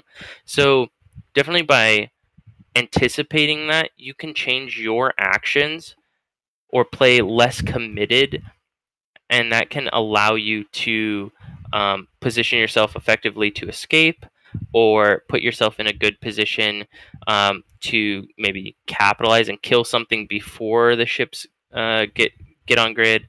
But mainly that ends up being positioning in a way that you're not going to get scrammed down and caught. Most of the time, those Sino ships are waiting for something to get caught before they will light to secure the kill. They usually don't want to jump something through unless they know that there's a kill, or unless they have to do it in order to save something around them. Haha, made you jump. Yeah. So yeah, Sorry, go ahead, Sutonia. I was going to say, like, a key part of the Sino module is the ship that's sliding it can no longer move. So as long as you're not in like hard tackle range in any ship, like you're not in scram range or web range, they can't like come after you. So normally you want to be in a position where you have like the Sino ship held down with like some long range webs or something, or just like keep it pointed. Like don't overcommit onto the Sino ship, and like make sure you stay outside scram and web range, because if they just have like a normal tech 2 point, generally you should be able just to get away. And they have to slow down before they can light the Sino, so that's another key one.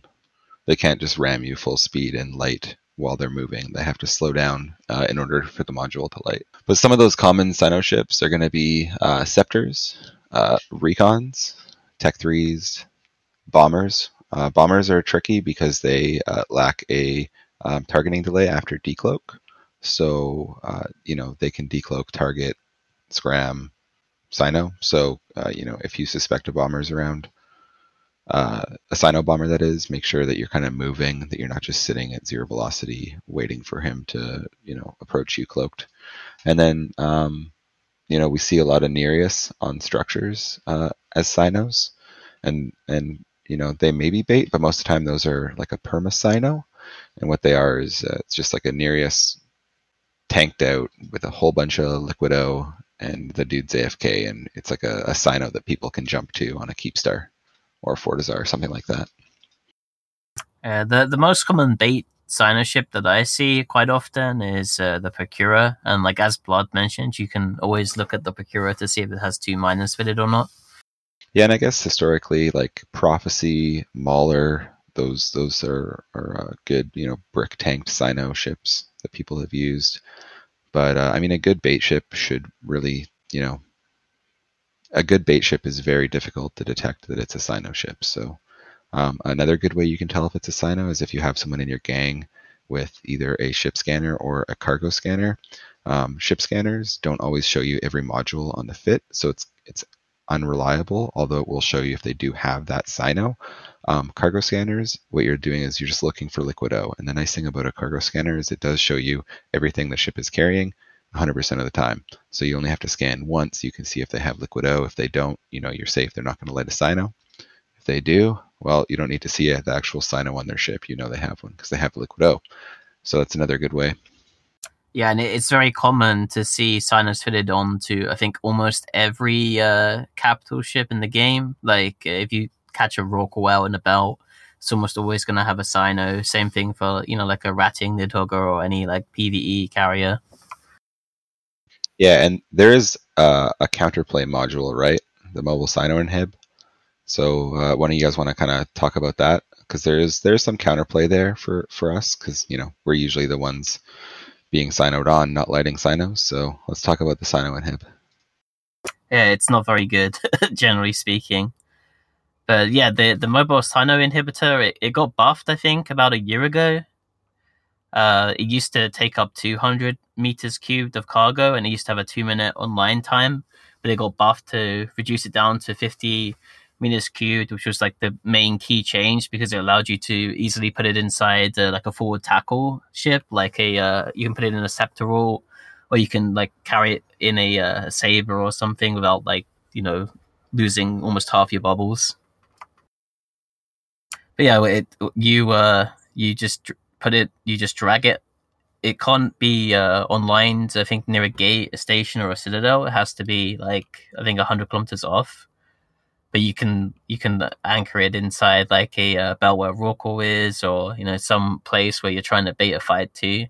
It takes 2 minutes 1 minute to go online, and then it's online for 1 hour before it dies, and it stops any Sinos from being activated within 100 kilometers of it. I think some of the key issues are really that distance from structure, because with Citadel grid size or structure size, model size, it means that you can't place it in a place where, how do I want to phrase this? You have to place it far enough out that its radius cannot cover the entire structure. So a Citadel, someone can light a Sino at 0 on a Citadel because of that inhib limitation. The other thing is just they're really, really easy to kill. So, like, you know, most capitals can kill them by themselves through reps. They don't have any resistance. And then, like, the last thing, I guess, is that once they're anchored, they prevent new Sinos from going up, but if a Sino gets lit anytime during that anchoring process, then that Sino, people can jump to it for the entire duration of that Sino cycle, which is 10 minutes, which tends to be plenty of time to use that Sino to get in reinforcements. Yeah, and since it takes 1 minute to go online, it's like, unless someone's like completely asleep at the wheel, they can always light their defensive Sino before the Sino inhibitor is going to go up. Yeah, and then they have 10 minutes to muster the forces and jump to it. So it's, you know, it's very much, very strong counterplay, I guess you could say, just by doing that, by lighting it anyway. Even if your gang's not ready, just light the Sino before the inhib goes up. So I guess the overall strategy against Sinos, just a quick recap before I move on, is no common Sino ships. Try and anticipate the Sino so that you can maneuver yourself into a position where you can see what's coming through, and also, you know, leave. One thing we didn't mention, though, is if it is something like a Stiletto or a Scepter, something very small like a bomber, light tank, quite often you can volley it before multiple ships come through. So if you just like see the Sino up and then it's basically as fast as you can, try and volley it. Maybe only one lone carrier will jump through or something like that, and you'll be in a position where you can, you know, isolate and kill that ship. Yeah, I think that's like one of the biggest arguments for potentially like a delay of some kind or a system like that being in place is gives you the potential to actually, you know, kill the Sino ship, because they've given up, or they've the trade-off has been their mobility by lighting that Sino, and I don't know, it could be kind of interesting. Yeah, the most problematic thing I think most people see right now with Sinos is when they're fed on to Interceptors, like the Malediction and the Eris are the most common two due to their slot layouts. But with like a normal Sino ship coming in, if it's not fitted on, like if you tackle, let's say, I don't know, a carrier, and for whatever reason it doesn't have a Sino, or you have a fight on a grid, like one of the ways you can kind of prevent like carriers coming in on top of you and things, like is to like take a saber and like bubble the in-gate, or like have a defensive drag bubble like 300 off from you, so like if someone like warps the signership in, it's like on the edge of the bubble, and then they have to like sign the facts in like 300 off, then it's useless, etc. But with a scepter, you can't stop it from warping, and the Eris and the Malediction can also be in a travel scepter configuration, so that's a under 2 second lock time while having a cynosure field fitted. So it's impossible to catch them in any way, and what they can do is they can just warp to like anything that you have tackled at 100, even if you have a inhib up, and just lay a cyno and bring things in. Yeah, exactly. So with that, we're talking about carriers and capitals a little bit. So we're going to move into that, which is the last kind of topic of the crap we talked about last podcast. So capitals. So first, before we start, we're going to just shout out both Sutonia for an article he wrote recently, and Yintan for some analysis he did, and both the vibes from these two pieces of work were very similar, and kind of just detailed the problems and potential fixes with capitals. So we're going to put those in the show notes. Please, if you haven't read them or watched them, go have a look. And with that, we'll just get into it, and we'll start first. We're going to, same kind of theme as every other thing we've done here, we're going to just go through a overview of all the capitals and kind of their strengths and some of the weaknesses you can try and exploit, and then move into general strategy. So starting off with carriers. So I think carriers are actually fairly reasonable now after the nerfs. The recent nerf that happened in March, which reduced the explosion radius of all the fighter abilities by 15% and the explosion velocity by 30%. Because in general, for like untackled frigates and cruisers, like if they're not actually like tackled down by something, carriers lost about 30% of their DPS to those targets. Yeah, I think the standard carriers are definitely they're in a decent spot. They still can defend themselves, but they definitely don't just one shot things off the field. Like they've gone through 3 or 4 rebalances since since fighter mechanics were introduced, right? Yeah, the first iteration had like the missile ability being like some like really long like very high alpha ability with like super high application, and you could like one shot like an afterburner scimitar with it. It was like so ridiculous. Yeah. So I think like the application value is definitely in a much better spot for carriers. The recent change to network sensor array, making it so that a carrier cannot warp off grid while that's active, is also really massive. I think that's changed a lot of people's like willy-nilly use of carriers in a lot of that sense, or having them as gate camp setups, and so I think knowing that the network sensor array can allow a carrier or a super to lock almost instantly just about anything is pretty important. But by having them become more vulnerable while they're using it, people are less likely to use it and have to make a key decision whether or not to use it. And I think that has definitely impacted carriers and kind of toned down some of the craziness that was going on with them. Yeah, it made a big change for like content, like finding content too, because now the Radan carriers, if they have NSA active, like prior to blackout, like most carriers just they rat aligned and they just warp to a structure as soon as like something comes into the system, and they recall fighters while aligned and then warp to the Citadel if something lands on grid with them.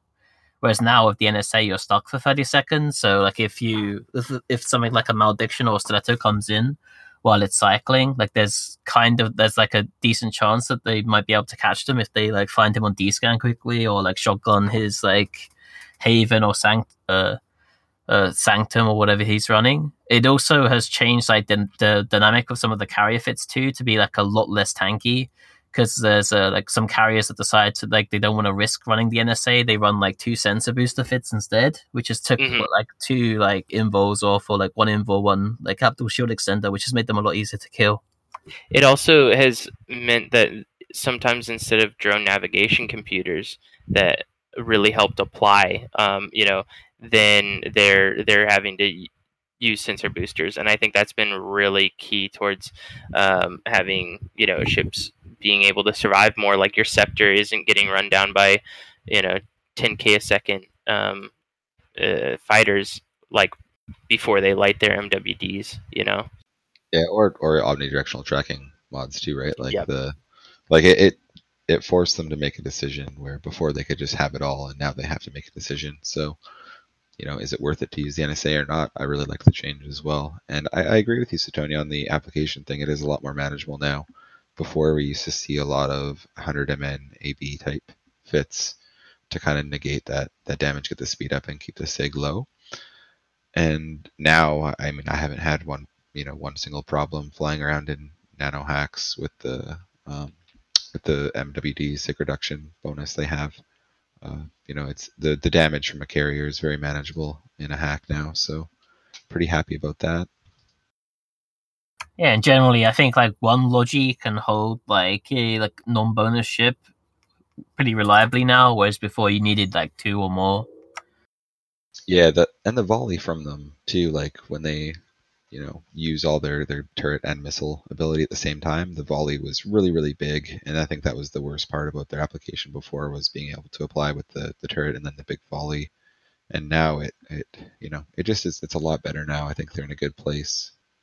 Still strong, but not downright overwhelming and oppressive. So, kind of a strategy on carriers. If there's just one, it's quite easy to kill them now in a small gang. You can kind of just keep them isolated and kill it if your ships can't hold. First of all, sirens you should kill immediately. If there's more than one carrier, a web ship, the Dromi as well, the webbing ones, you should kill those. But basically, you can let the damage fighters stay out, and as long as your mates are good, kind of just ignore them, kite them off, do whatever you need to do while you put damage on the carrier. And if there's, too many carriers, the fighters are being overwhelming, you can try and stay on grid, eliminate fighters, and, once you are in a position where you can maintain on grid, you can go through killing them. So carriers are typically always going to be buffer fit. I don't, there's some kind of meme PvE carriers that were active fit in the past, or they may still be, but the active tank is quite low. They're not going to be repping like a Dreadwood or anything like that. So yeah, the active ones are quite vulnerable to like things like Curses and Sentinels too. So yeah, the fighters can move. Their speeds are under MWD they're very fast. They're going to catch up to your kiting ship, but typically under no MWD, which is there's a 60-second cooldown on that ability. So they're going to have a burst of speed and then be anywhere between 1500 to 2400 ish, depending on the fighter and the carrier and drone navigation mods. So that's kind of what you're looking at. If if you do more than 2500, you're going to be pretty darn good to totally avoid them. Yeah, you can also do like strategies with your friends too. Like a command destroyer can sometimes like just boost one of them off to make it useless for some time. If you have them on you too, you can like burn away, and then like when they come off you or you warp off, then they have to spend like a very long time like traveling to the next target. Yeah, I multi-box, and I use a Stiletto as one of my accounts. And if I ever tackle a carrier, once we kind of get secondary, tertiary tackle, what I'll often do is just double-click straight down and fly my Interceptor away. And I just use it as an on-grid ping for my mates. As soon as he's 150 away, you can just warp down to my Stiletto alt and then warp back up, kind of things like that. So really handy way to kind of, like you say, shed the fighters, warp off, pull them way off, and then warp back at 0 or 20 to the carrier, your optimal, essentially. So yeah, that's about it on carriers. You guys got anything else to add? No, I think carriers are manageable. I think gaining experience fighting carriers is the hardest thing. But then once you kind of have a good feel for what is capable and what ships are going to survive on grid with a carrier, you can get more comfortable with it. And that's definitely like the key to fighting one or two carriers in a small gang. All right, so let's move on to the Force Auxiliary, the fax machines, the content enders, essentially. I mean, these things tank, like, self-rep a huge amount, you know. Obviously, this varies in price, fit, etc., how much they're going to bling it. But, you know, you could say 50k DPS tank. They can't, and that's while they're using the triage module. So they can't be remote repped. They can't receive remote assistance while they're in triage. But huge local tank, and they remote rep a ton. So you could say 1.3 to 1.8k HP. That's raw HP before resists per rep, and most of them will fit, you know, some 2 to 3 reps per ship. And they have a very fast cycle time at 3.5 to 5-ish seconds. Again, that's kind of general. So between armor and shield, you could say 3.5 to 5, and that cycle time is really key. So if you had a really long cycle time with a heavy rep, you could maybe hope to volley smaller things. But if a triage staggers their reps well on a small target, it's very difficult to break unless you can volley through it within, like, you know, a few cycles of your weapons. It's just going to get reps before you've applied enough damage. So super difficult to fight. I think Jintan really went into great detail on this in his video, and it's very insightful analysis.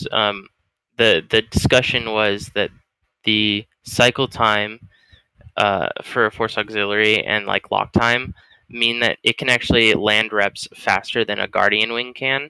And this is just coming from one pilot, though, so there's not the potential for, like, split reps or any of that. And that's really one of the key factors that makes Force Auxiliaries very, very strong. Yeah, and I think they put out the rep power of about, like, 8 to 10 Guardians too. So it's, like, on a scale, it's, like, basically a whole Guardian wing by itself. Yeah, and they're also going to be cheaper than 8 to 10 Guardians too. So, against the fax, what can you do? They have very strong capacitors, but you can apply a bunch of newts in hopes of newting it out. Force it to use its self-rep. Force it to rep other things, because those modules are both very cap-intensive. So coupled with newts and that extensive cap use of its own modules, you could hope to kind of newt it out. And then they do have a range of about, you know, 45 to 50 effective range-ish. So you could try bumping target ships away from the fax. Yeah, I think their optimal is 45, and it's like plus 12 fall-off. So it's, I think if you can bump a Force Auxiliary, say, to 70 kilometers from the ship that you're actually trying to shoot, then I think you can, you'll be outside of its rep range and be able to just sink damage into your main goal. And so if it's only one Force Auxiliary, that's definitely an option.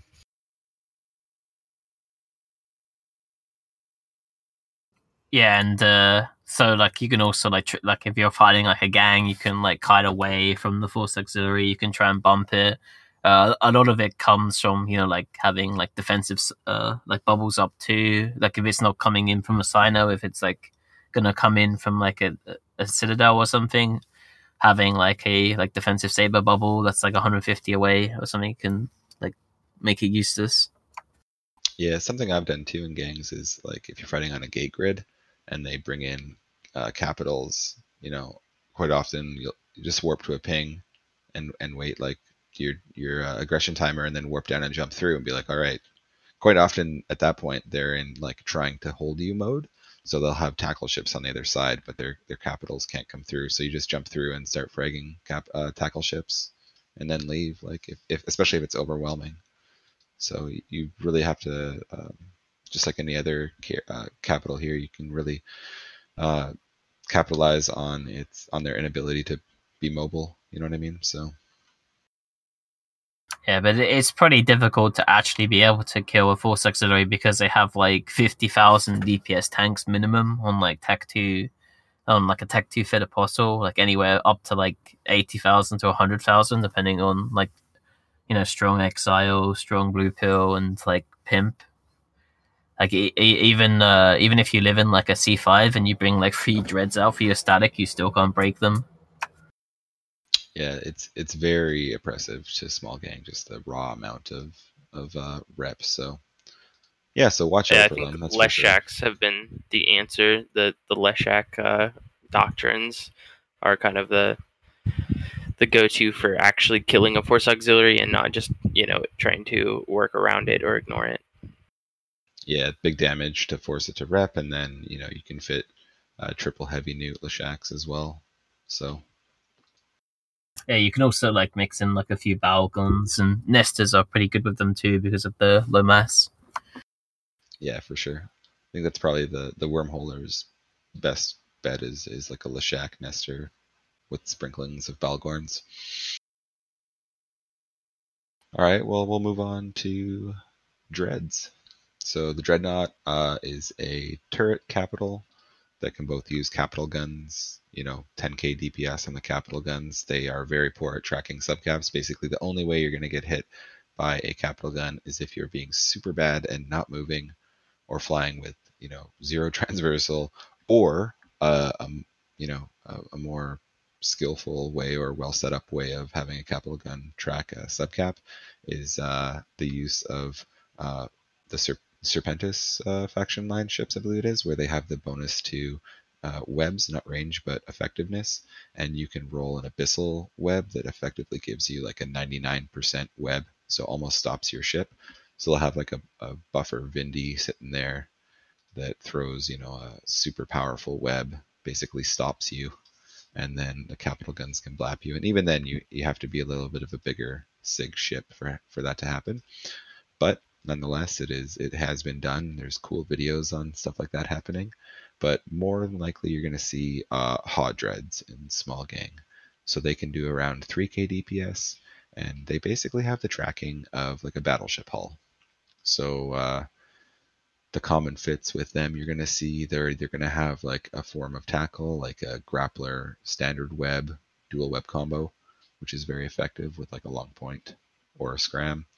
Or sometimes you'll have just like a max tracking mid dread. So they'll use tracking computers and things like that to enhance their ability to hit you rather than hard tackle. Yeah, it's pretty difficult to deal with Horde Dreads. And I think Jintan mentions this too. They actually have like way better tracking than battleships because of how big their model is. Like if you're orbiting like a dread at 500, like your traversal is actually way worse than if you're like orbiting like a battleship at 500. So it's a lot harder for like cruisers to go under their guns. Yeah, that kind of links into what we were talking about with Citadels earlier, how like the model is big, and when you're orbiting at 500, you're not really orbiting at 500 on the center dot, which is where tracking calculations come from, like the center of the thing. But you're orbiting at the edge. I think I'm saying that correctly. Yeah? You're orbiting like 500 from the edge of the model, not the center of the model. Yeah, like the center of mass, essentially. Yeah, there's some funky things, and like, high angle weapons, their tracking is very good. So it's when you take into account model sizes too, they apply really well, and they can still reach out pretty far. I think I got one shot by a Naglfar with high angle weapons at like 80k once. It was pretty rough. I think I was in like a Phantasm too. It was it's challenging for sure. But yeah, Revelations can hit out pretty far as well with Scorch in their weapons. I think you can do like 100k Scorch revs, I believe. I'd have to look at Pyfa, but yeah, I think with a tracking computer too, you definitely can. Yeah, I think we Test Alliance use them very. It's like their like Rorqual Saving Doctrine is like spamming Horde revs now. Yeah, and then one thing about Dreads though is that when they are sieged, they cannot receive reps, so they're almost always active tanked or like a buffer kind of like throwaway tank. So fighting Dreads, actually, if you can survive on grid with them with the high angle weapons, then I think they're some of the more fun fights that I've had. When there's like 3 of them, it's really brutal, and you usually end up just dying. But when there's just like 1 or even 2, and it's manageable, they can be really fun. It takes a bit to grind them down. A lot of times it's about combining your DPS, wearing some of their cap down, and also, you know, from them active tanking, and also like some form of nuding power, and eventually they end up getting to a break point where it just can't be maintained. And yeah, it's pretty like pretty engaging fights a lot of the time. Yeah, I've had some fun fighting Hadreds, but as long as they don't do everything right, if they're fit really well, you know, and they do everything right, it is very difficult. But that's, you know, that's where you have to kind of recognize how they're fit, what they're doing, and if you can avoid their damage, and if you can, party on. Just hold tackle, and you know, I've like a while ago, a couple months ago, I tackled a Ha Moros, and you know, he couldn't even hit me out at like 25-30 in my retribution. I was snaked, but still. So yeah, there was a bunch of us in retries, and we wore him down, and then Black Legion ended up showing up in Munins, and yeah, I got volleyed, but whatever. I was gonna say, did they kill you or did they kill him? Both. Oh, okay. Well, hey, at least that's something. Right. So yeah. So I mean, anything else to add on Dreads, guys? They do have, like we mentioned, really big active tanks. And they can't move or receive remote rep while they're in siege.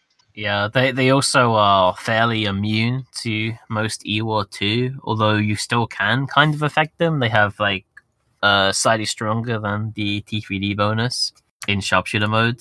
But like we were able to use a Keras to like break the lock of like a Rev, like get it down to like under 70.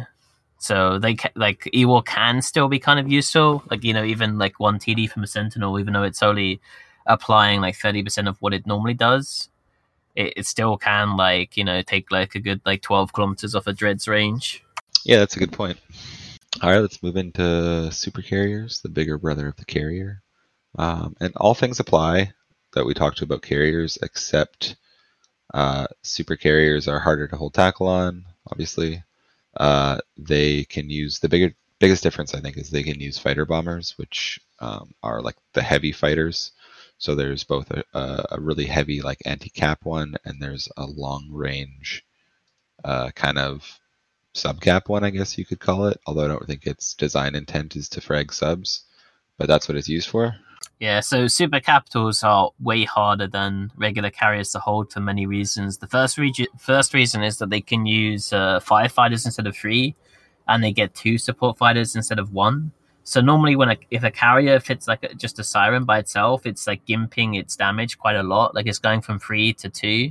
So it's losing, like, you know, it's like sacrificing 50% of its damage by going from like 3 fighters to 2 fighters to carry a siren, right? Like if you go from 2 to 3, you get 50% more. Whereas with a super, like it can use like 3 heavy fighters with like 2 support fighters without sacrificing like as much of its DPS.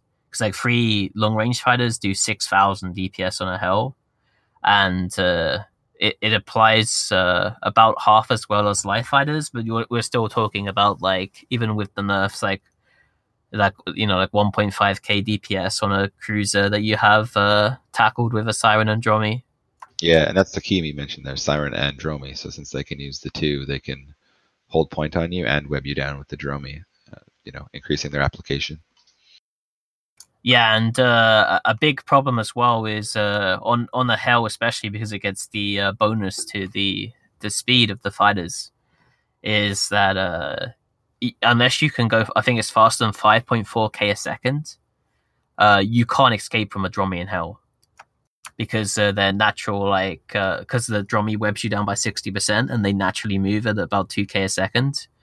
Unless you can go faster than like 5.4k, which is basically like only if you have like higher grade snakes and heat on a frigate can you really get away from them.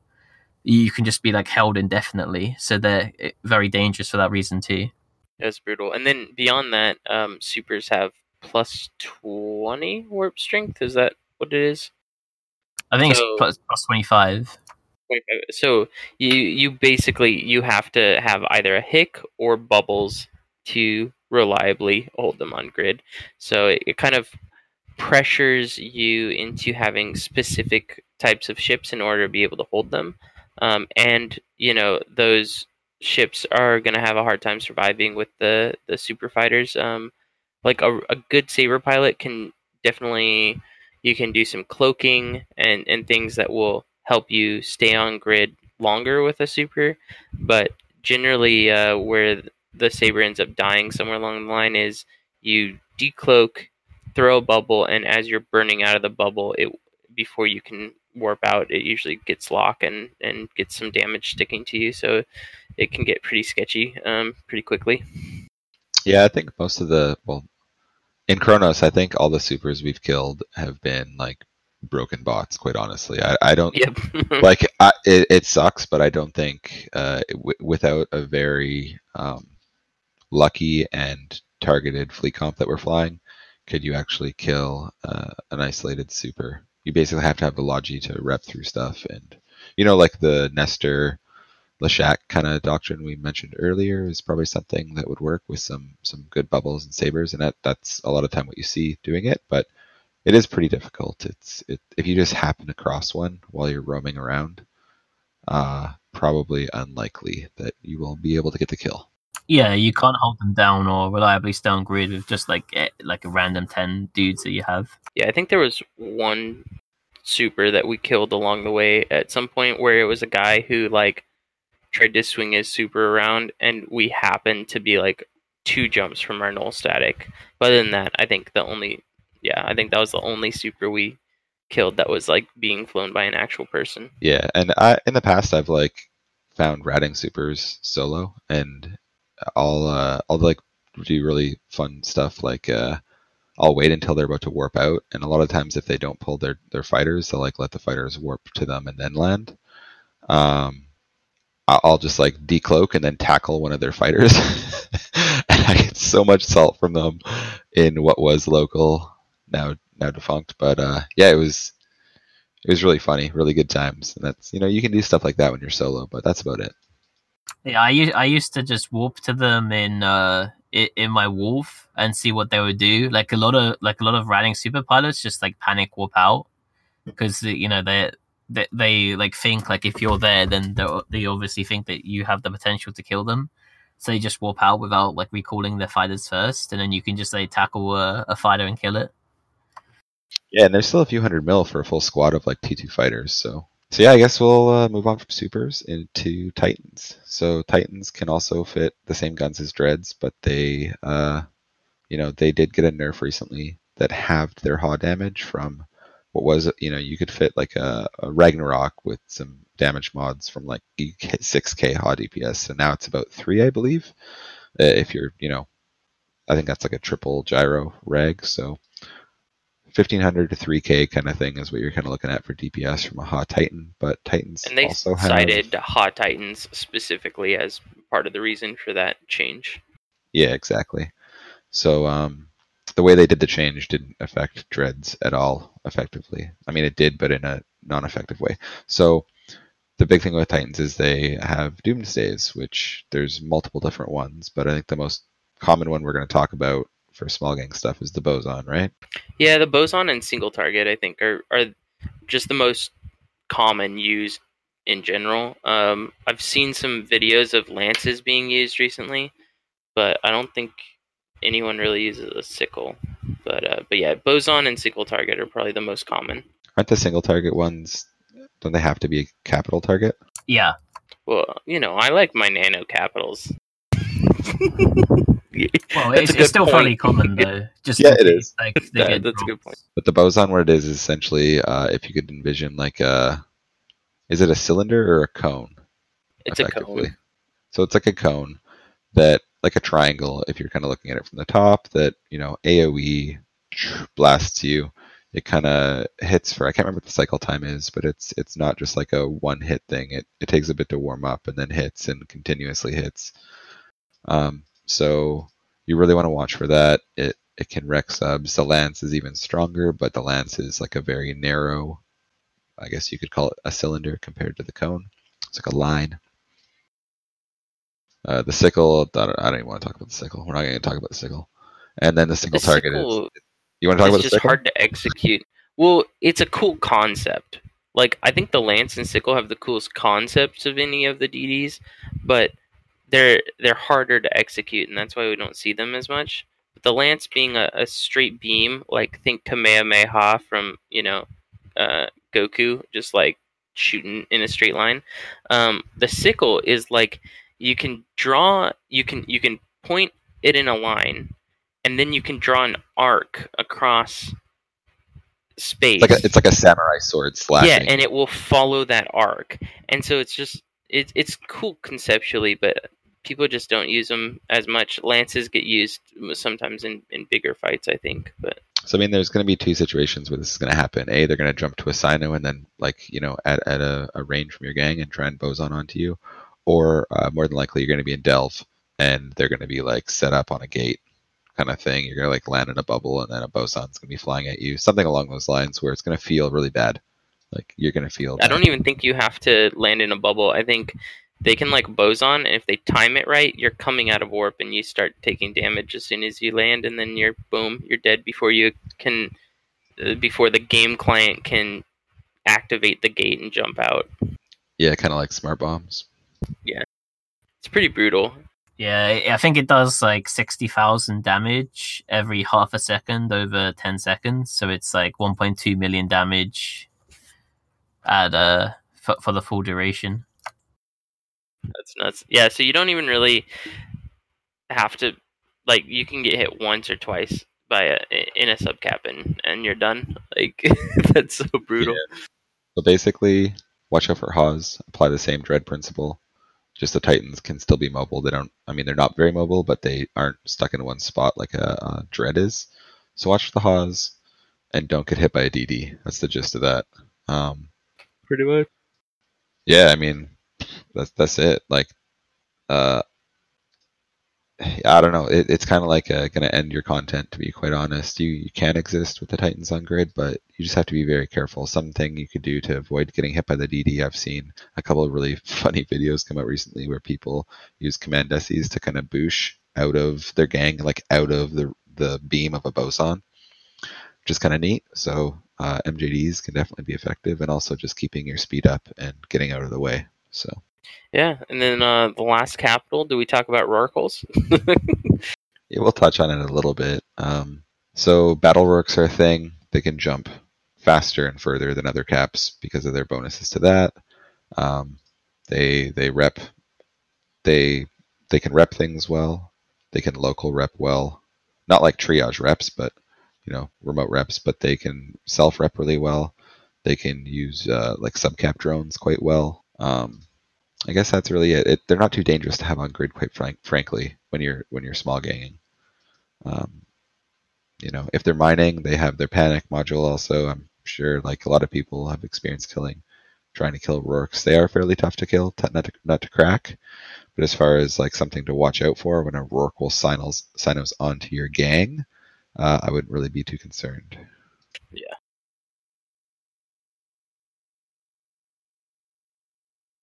So anything kind of to top it all off? Any of you guys want to kind of give a final statement on capitals?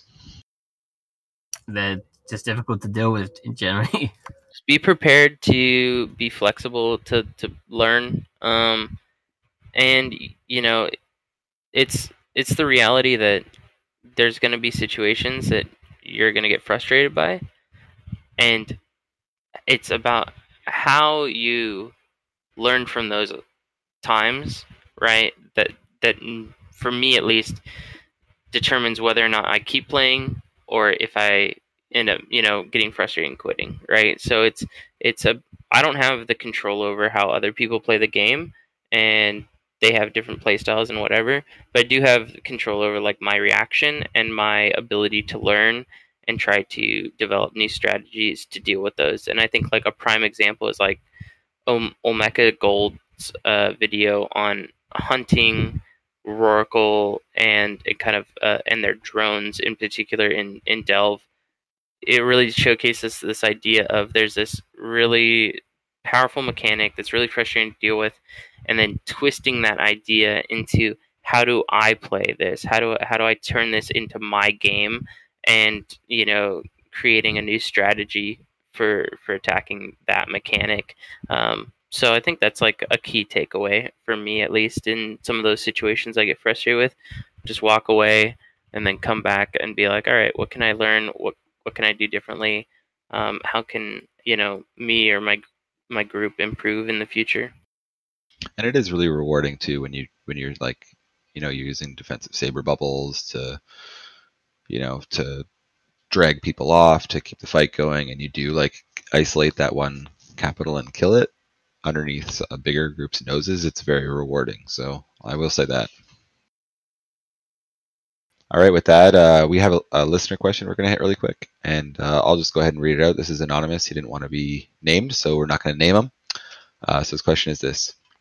My PvP experience is very limited, and I fly logistics for medium-sized 15 to 30-player NPSI and null roams every other weekend with a regular FC that also multi-boxes scouts. The spirit of the fleet is rather loose and relaxed, and targets are called, and general strategy is provided, but pilots are mostly left to their own devices. So he means they don't really anchor up and F1, so they kind of fly their own ships. So given this environment, do you have any suggestions on how to deal with information overload that comes with grids of up to 100 pilots?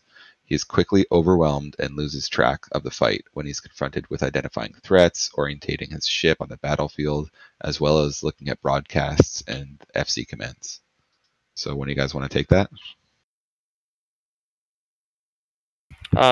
I think when I find myself in situations where I'm getting grid overload, the most helpful is to zoom my ship out. So I don't fly logistics very much. But one of the biggest challenges for flying logistics is that positional awareness, positioning yourself next to your fleet. And it will be challenging to then, you know, lock up armor broadcast, things like that. But definitely by taking away the aspect of looking at your overview and instead zooming out your ship and just looking at what's around you in space and providing and just looking at, you know, the immediate threats of your positioning. I think that takes away that overload of trying to like parse your overview in your brain and be like, what ships are there? Oh my gosh, there's so much. And then also sorting your overview by distance and not necessarily by type. That's pretty key. If you are flying logistics, I don't think I ever really have enemy ships on my overview. I think I have an overview tab that's just fleet mates. And that's again for that, like there's information overload, so it's really important to try and only focus on the key information that's really important. If you're a tackle pilot, you know, I think that when you realize that there's 100 ships around you and your role switches from that of tackling a primary to staying alive, I think zooming out your ship and just looking at grid, again, provides so much of that clarity. You're only focused on the most important priority or the biggest threat. And that's what, then as you get more experience with that, you zoom out, you're like, okay, you take a quick stock of the situation, you see what ships are nearby, and then you can zoom back in or look back to your overview and say, okay, I'm in a good position. We're relatively stable. Now I can focus on overview again. And I think that's kind of like a key to getting used to that and then limiting your overload later on down the line. Yeah, man, I agree with that. I'd also add setting up your user interface well. So use hotkeys for your reps since you're flying logistics, and set up your interface really well so that when you're kind of glancing around at the screen, your eyes aren't having to move like from one side all the way over to the other just to see a useful piece of information. It's maybe more in your peripherals, things like that. Yeah, I think the key is just to like focus on your positioning. Like, don't worry too much about the overview or like how many ships are on the field. Like generally you just want to try and stay in like optimal range of your fleet and position yourself so that like your fleet is between you and the enemy ships for the most part. Yeah, for sure. So I did mention earlier we're going to talk about useful alts for small gang, but we had a lot to talk about and we're running a little long, so we're going to cut that out till next episode. So yeah, if you want to hear about useful alts for small gang, definitely tune in next episode. And we'll kind of just move into our outro part of the segment now. So for the outro, we want to really shout out a commentary vid that AP put out. We shouted out his vid a couple episodes ago for when he did, as well as with Nith's commentary vid. So in this one, he's flying a 10MN Phantasm with a extra large Ansel shield booster. Pretty cool fit. Get some good fights, and you can hear his commentary. So we'll have a link to AP's video in the show notes, and then let's just kind of get into like a story time kind of fight segment. So Sutonia, why don't you start us off? Did you have any like interesting fights you want to talk about or experiences? I haven't played too much in the last week or so, unfortunately. I say the most interesting fight I had like about like 2 to 3 weeks ago was just like I think like flying a Sentinel in Delve during sort of while goons were deployed. So this is actually about 6 weeks ago, but it was just like super fun. I think I ended up getting something like 100 kills, or well, yeah, 100 assists I should say on my Sentinel, which was super fun. It's like really fun flying a Sentinel. Just kind of zooming around, you know, putting drones on things and nuding off things coming at you that are like dangerous, I imagine. That kind of gameplay. Yeah, it's like fun because like there's so much that you're thinking about all the time. Like you think about neuting people, you're thinking about like where's the best place for my tracking disruptor, you're thinking about your positioning. Yeah, so it's like a fun ship. It's like definitely one of like harder ships to fly. Yeah, cap management would be big too there, I imagine. Oh yeah, I was just flying a cap battery fit, like MWD, medium shield extender, tracking disruptor with a Falco small battery and standard mind flood, and it's perma stable with 3 A-type reps. Oh jeez, that's awesome. So I lost a Legion, but I wanted to like kind of talk about it because after reflecting on it, I realized the reason I lost my Legion was a large part in due to Blackout. And I've been very happy with Blackout. And even this situation, I'm very happy with having lost my Legion in part because of Blackout. So what happened was I was harassing a group in, I don't even know where. And basically I'd been out there for like a couple days.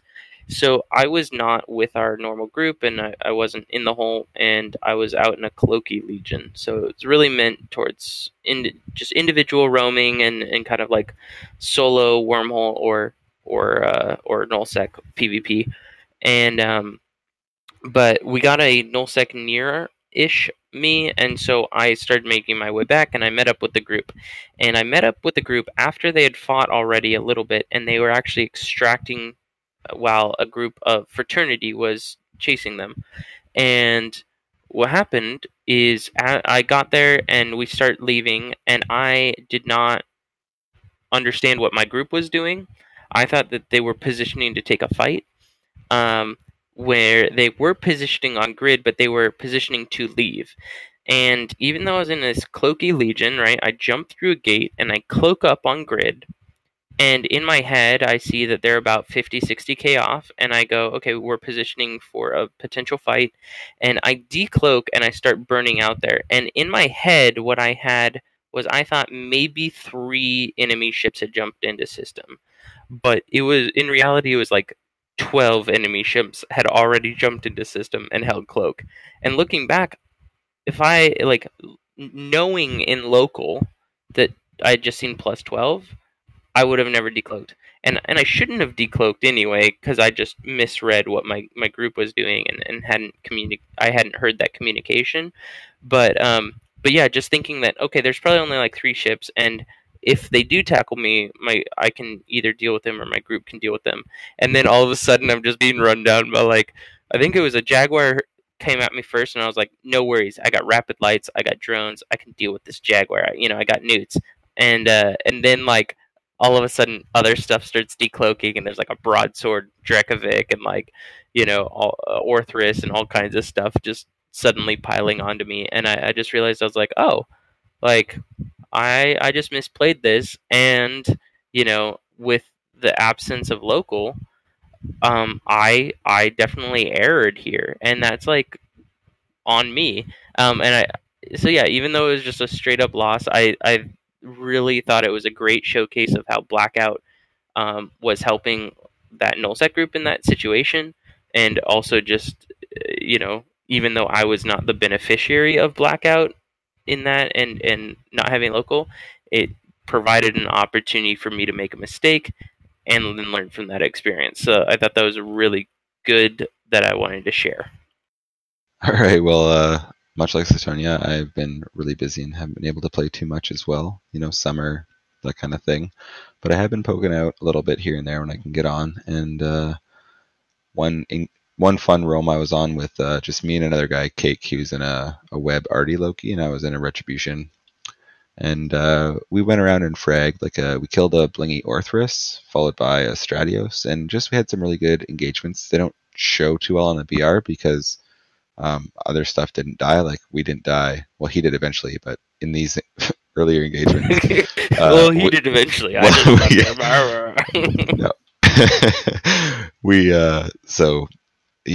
doesn't show. It only shows the ships that were dead, and we didn't lose any ships, so you can't see their whole fleet. But yeah, we fragged this Orthrus, and just good communication between the Retri pilot and the Loki, and it was really fun.